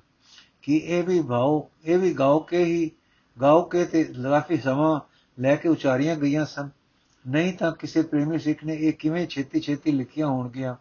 ਕਿ ਸਤਿਗੁਰੂ ਜੀ ਨੇ ਆਪ ਹੀ ਇਹ ਬਾਣੀਆਂ ਕਿਸੇ ਪ੍ਰੇਮੀ ਸਿੱਖ ਨੂੰ ਲਿਖਾ ਦਿੱਤੀਆਂ ਹੋਣਗੀਆਂ? ਪੱਟੀ ਰਾਗ ਆਸਾ ਵਿੱਚ, ਓਕਾਰ ਅਤੇ ਸਿੱਧ ਗੋਸ਼ਟ ਰਾਗ ਰਾਮਕਲੀ ਵਿੱਚ 12 ਮਾਹ ਰਾਗ ਤੁਖਾਰੀ ਵਿੱਚ ਤੇ ਸ਼ੁਰੂ ਵਿੱਚ ਸ਼੍ਰੀ ਜਪਜੀ ਇਹ ਬਾਣੀਆਂ ਖਾਸ ਉਚੇਚੇ, ਖਾਸ ਉਚੇਚ ਨਾਲ ਹੀ ਕਿਸੇ ਪ੍ਰੇਮੀ ਨੇ ਲਿਖੀਆਂ ਹੋਣਗੀਆਂ। ਇਸੇ ਤਰ੍ਹਾਂ ਗੁਰੂ ਅਮਰਦਾਸ ਜੀ ਦੀ ਪੱਟੀ ਤੋਂ ਤੇ ਆਨੰਦ ਦੀਆਂ ਲੰਮੀਆਂ ਬਾਣੀਆਂ ਹਨ। ਇਹ ਇੱਕ ਇੱਕ ਗੱਲ ਹੋਰ ਵੀ ਹੈਰਾਨੀ ਵਾਲੀ ਹੈ ਕਿ ਕੋਈ ਇੱਕੋ ਹੀ ਪ੍ਰੇਮੀ ਸਿੱਖ ਸਤਿਗੁਰੂ ਜੀ ਦੇ ਨਾਲ ਰਹਿੰਦਾ ਸੀ, ਜੋ ਉਚਾਰਿਆ ਹੋਇਆ ਸ਼ਬਦ ਉਸੇ ਵੇਲੇ ਲਿਖ ਲੈਂਦਾ ਸੀ। ਜਾਂ ਜਿੱਥੇ ਸਤਿਗੁਰੂ ਜੀ ਜਾਂਦੇ ਸਨ ਉੱਥੇ ਦਾ ਕੋਈ ਪ੍ਰੇਮੀ ਲਿਖ ਲਿਖ ਸਿੱਖ ਲਿਖਦਾ ਸੀ ਕਿ ਹਰ ਵੇਲੇ ਸਿੱਖ ਕਲਮ ਦਵਾਤ ਆਪਣੇ ਨਾਲ ਹੀ ਰੱਖਦੇ ਸਨ ਕਿ ਜਦੋਂ ਸਤਿਗੁਰੂ ਜੀ ਸ਼ਬਦ ਉਚਾਰਨ ਉਸ ਵੇਲੇ ਲਿਖਿਆ ਜਾ ਸਕੇ। ਜੇ ਕੋਈ ਇੱਕੋ ਸਿੱਖ ਲਿਖਣ ਵਾਲਾ ਹੁੰਦਾ ਤਾਂ ਉਹ ਸਿੱਖ ਇਤਿਹਾਸ ਵਿੱਚ ਉੱਚਾ ਹੋ ਗਿਆ ਹੁੰਦਾ। ਤੇ ਇਹ ਗੱਲ ਵੀ ਅਨੋਖੀ ਹੀ ਲੱਗਦੀ ਹੈ ਕਿ ਹਰ ਥਾਂ ਪ੍ਰੇਮੀ ਸਿੱਖ ਕਲਮ ਦਵਾਤ ਸਾਦਾ, ਸਦਾ ਨਾਲ ਹੀ ਰੱਖਦੇ ਹੋਣ। ਬਾਣੀ ਬਖਤੇ ਵਾਲੀ ਬੀੜ ਬਾਰੇ ਸ਼ੰਕੇ। ਭਾਈ ਬਖਤੇ ਵਾਲੀ ਬੀੜ ਬਾਰੇ ਸ਼ੰਕੇ ਸ਼ੰਕੇ ਇਹ ਬਾਣੀ ਬਖਤੇ ਵਾਲੀ ਸਾਖੀ ਹੋਰ ਦੀ ਹੋਰ ਵੀ ਵਧੇਕ ਹੈਰਾਨ ਕਰਨ ਵਾਲੀ ਹੈ ਗੁਰੂ ਨਾਨਕ ਦੇਵ ਜੀ ਪਾਸ ਬਖਤਾ ਕਦੋਂ ਕੋ ਆਇਆ ਹੋਵੇਗਾ ਮੈਂ ਜੋ ਉਦਾਸੀਆਂ ਵੇਲੇ ਭਾਈ ਬਖਤਾ ਸਤਗੁਰੂ ਜੀ ਨਾਲ ਹੁੰਦਾ ਤਾਂ ਕਿਤੇ ਨਾ ਕਿਤੇ ਉਸ ਦਾ ਜ਼ਿਕਰ ਆ ਹੀ ਜਾਂਦਾ ਸ਼ਾਇਦ ਇਹ ਤਦੋਂ ਆਇਆ ਹੋਵੇ ਜਦੋਂ ਸਤਗੁਰੂ ਜੀ ਕਰਤਾਰਪੁਰ ਆ ਕੇ ਟਿਕ ਗਏ ਹੋਣ ਇਹ ਸਨ 1521 ਈਸਵੀ ਬਣਦਾ ਹੈ ਜਦੋਂ ਤੀਸਰੀ ਉਦਾਸੀ ਖਤਮ ਹੋਈ, ਜਿਹੜੇ ਸ਼ਬਦ ਸਤਗੁਰੂ ਜੀ ਆਪਣੀਆਂ ਉਦਾਸੀਆਂ ਸਮੇਂ ਉਚਾਰ ਆਏ ਸਨ, ਭਾਈ ਬਖਤੇ ਨੇ ਉਹ ਕਿੱਥੋਂ ਲਿਖੇ ਹੋਣਗੇ ਕਿ ਸਤਗੁਰੂ ਜੀ ਨੇ ਉਹ ਸਾਰੇ ਜ਼ਬਾਨੀ ਯਾਦ ਰੱਖੇ ਹੋਏ ਸਨ। ਇਤਿਹਾਸਕਾਰ ਲਿਖਦੇ ਹਨ ਕਿ ਬਾਣੀ ਓੰਕਾਰ ਪਹਿਲੀ ਉਦਾਸੀ ਸਮੇਂ ਉਚਾਰੀ ਸੀ ਕਿ ਸਤਗੁਰੂ ਜੀ ਨੇ ਬਾਣੀ ਬਖਤੇ ਨੂੰ ਇਹ ਬਾਣੀ ਵੀ ਜ਼ਬਾਨੀ ਹੀ ਲਿਖਾਈ ਹੋਵੇਗੀ। ਲਿਖਾਰੀ ਗਿਆਨ ਸਿੰਘ ਜੀ ਲਿਖਦੇ ਹਨ ਕਿ ਭਾਈ ਬਖਤਾ ਚੋਹਾਂ ਗੁਰੂ ਸਾਹਿਬਾਨਾਂ ਪਾਸ ਰਹਿ ਕੇ ਬਾਣੀ ਲਿਖਦਾ ਰਿਹਾ। ਸਾਰੇ ਕਿਤਨੇ ਸਾਲ ਬਣੇ ਗੁਰੂ ਰਾਮਦਾਸ ਜੀ 1581 ਵਿੱਚ ਜੋਤੀ ਜੋਤ ਸਮਾਏ, ਸੋ 1521 ਤੋਂ ਲੈ ਕੇ 1581 ਤੱਕ 60 ਸਾਲ ਭਾਈ ਬਖਤਾ ਗੁਰੂ ਚਰਨਾਂ ਵਿੱਚ ਰਿਹਾ। ਕਿਤਨਾ ਹੀ ਭਾਗਾ ਵਾਲਾ ਬੰਦਾ ਸੀ। ਪਤਾ ਨਹੀਂ ਇਤਿਹਾਸਕਾਰਾਂ ਨੂੰ ਇਸ ਗੁਰਸਿੱਖ ਦੇ ਤੇ ਇਸ ਦੀ ਮਿਹਨਤ ਦਾ ਕਿਉਂ ਪਤਾ ਨਾ ਲੱਗ ਸਕਿਆ। ਪਰ ਅਚਰਜ ਗੱਲ ਇਹ ਹੈ ਕਿ ਚਾਰ ਚਾਰ ਗੁਰ ਵਿਅਕਤੀਆਂ ਪਾਸ ਰਹਿ ਕੇ ਬਾਣੀ ਇਕੱਠੀ ਕਰਕੇ ਭਾਈ ਬਖਤਾ ਗੁਰੂ ਅਰਜਨ ਸਾਹਿਬ ਜੀ ਦੇ ਵੇਲੇ ਆਪਣੇ ਵਤਨ ਕਿਉਂ ਤੁਰ ਗਿਆ? ਹਰ ਇੱਕ ਸਤਿਗੁਰੂ ਜੀ ਪਾਸੋਂ ਚਾਰ ਭਾਈ ਬਖਤਾ ਦਸਤਖਤ ਕਿਉਂ ਕਰਵਾਉਂਦਾ ਰਿਹਾ? ਕਿ ਇਹ ਸਬੂਤ ਵਾਸਤੇ ਕਿ ਜੋ ਇਕੱਠਾ ਕੀਤਾ ਹੈ, ਇਹ ਗੁਰਬਾਣੀ ਹੈ? ਪਰ ਗਿਆਨੀ ਜੀ ਲਿਖਦੇ ਹਨ ਕਿ ਭਾਈ ਬਖਤੇ ਵਾਲੀ ਬੀੜ ਭਾਈ ਬਾੜੀ ਬੀੜ ਵਿੱਚ ਬਾਣੀ ਇਤਨੀ ਹੈ, ਜਾਣੋ, ਇਸ ਗੁਰੂ ਗ੍ਰੰਥ ਸਾਹਿਬ ਜੀ ਦਾ ਖਜ਼ਾਨਾ ਹੈ। ਅਜਬ ਹੀ ਗੱਲ ਹੈ ਜੇ ਭਾਈ ਬਖਤਾ ਹਰ ਇੱਕ ਗੁਰੂ ਜੀ ਪਾਸ ਰਹਿ ਕੇ ਲਿਖਦਾ ਰਿਹਾ ਤੇ ਫਿਰ ਤੇ ਲਿਖਦਾ ਰਿਹਾ ਤੇ ਫਿਰ ਗੁਰੂ ਜੀ ਦੇ ਦਸਖਤ ਵੀ ਕਰਾ ਲੈਂਦਾ ਰਿਹਾ ਤਾਂ ਇਤਨਾ ਵੱਡਾ ਖਜ਼ਾਨਾ ਕਿਵੇਂ ਬਣ ਗਿਆ? ਕੀ ਇਹ ਸਾਰੀ ਬਾਣੀ ਗੁਰੂ ਬਾਣੀ ਨਹੀਂ ਹੈ? ਜੋ ਨਹੀਂ ਤਾਂ ਭਾਈ ਵਕਤਾ ਗੁਰੂ ਘਰ ਦਰ ਤੇ ਰਹਿ ਕੇ ਹੋਰ ਕਿੱਥੋਂ ਲਿਖਦਾ ਰਿਹਾ? ਜੇ ਇਹ ਗੁਰਬਾਣੀ ਹੀ ਹੈ ਤਾਂ ਗੁਰੂ ਅਰਜਨ ਸਾਹਿਬ ਜੀ ਨੇ ਗੁਰੂ ਗ੍ਰੰਥ ਸਾਹਿਬ ਜੀ ਦੀ ਭੀੜ ਵਿੱਚ ਇਹ ਸਾਰੀ ਦੀ ਸਾਰੀ ਕਿਉਂ ਨਾ ਲਿਖੀ? ਵਿੱਚੋਂ ਕੁਝ ਛੱਡ ਕਿਉਂ ਦਿੱਤੀ? ਫਿਰ ਇਸ ਬਾਣੀ ਬਸ ਬਖਤੇ ਦੇ ਪੁੱਤਰ ਪੋਤਰੇ ਹਸਨ ਅਬਦਾਲ ਵੱਲੋਂ ਉਚੇਚੇ ਤੁਰ ਕੇ ਅੰਮ੍ਰਿਤਸਰ, ਕੀਰਤਪੁਰ ਤੇ ਅਨੰਦਪੁਰ ਸਿਰਫ ਦਸਖਤ ਕਰਾਉਣ ਵਾਸਤੇ, ਦਸਤਖਤ ਕਰਾਉਣ ਲਈ ਇਸ ਇਤਨੇ ਵੱਡੀ ਭੀੜ ਨੂੰ ਕਿਉਂ ਲਿਆਉਂਦੇ ਰਹੇ? ਇਸ ਨੂੰ ਗਿਆਨੀ ਗਿਆਨ ਸਿੰਘ ਜੀ ਦੇ ਲਿਖੇ ਅਨੁਸਾਰ ਇੱਕ ਆਦਮੀ ਮਾਸਾ ਚੁੱਕ ਸਕਦਾ ਹੈ। ਇਸ ਭੀੜ ਬਾਰੇ ਨਵੇਂ ਸ਼ੰਕੇ ਅੱਜ ਕੱਲ ਇਸ ਭੀੜ ਬਾਰੇ ਜੋ ਲੇਖ ਨਿਕਲਦੇ ਹਨ,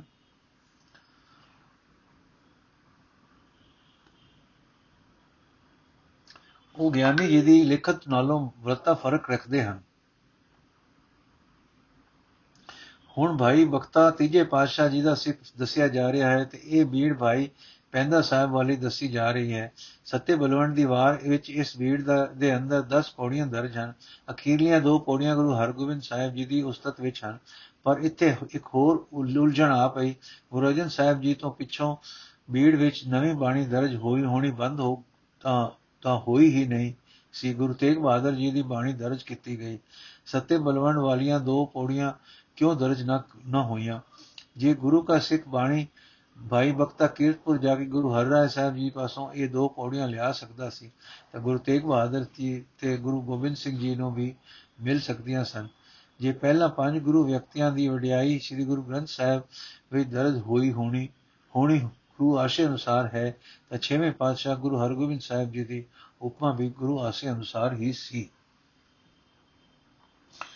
ਹੁਣ ਇਹ ਵਿਚਾਰ ਅਸੀਂ ਅੱਜ ਇੱਥੇ ਸਮਾਪਤ ਕਰਨੇ ਹਾਂ ਜੀ। ਰਹਿੰਦੀ ਵਿਚਾਰ ਅਸੀਂ ਕੱਲ ਕੱਲ ਦੇ ਐਪੀਸੋਡ ਵਿੱਚ ਕਰਾਂਗੇ। ਵਾਹਿਗੁਰੂ ਜੀ ਕਾ ਖਾਲਸਾ, ਵਾਹਿਗੁਰੂ ਜੀ ਕੀ ਫਤਿਹ।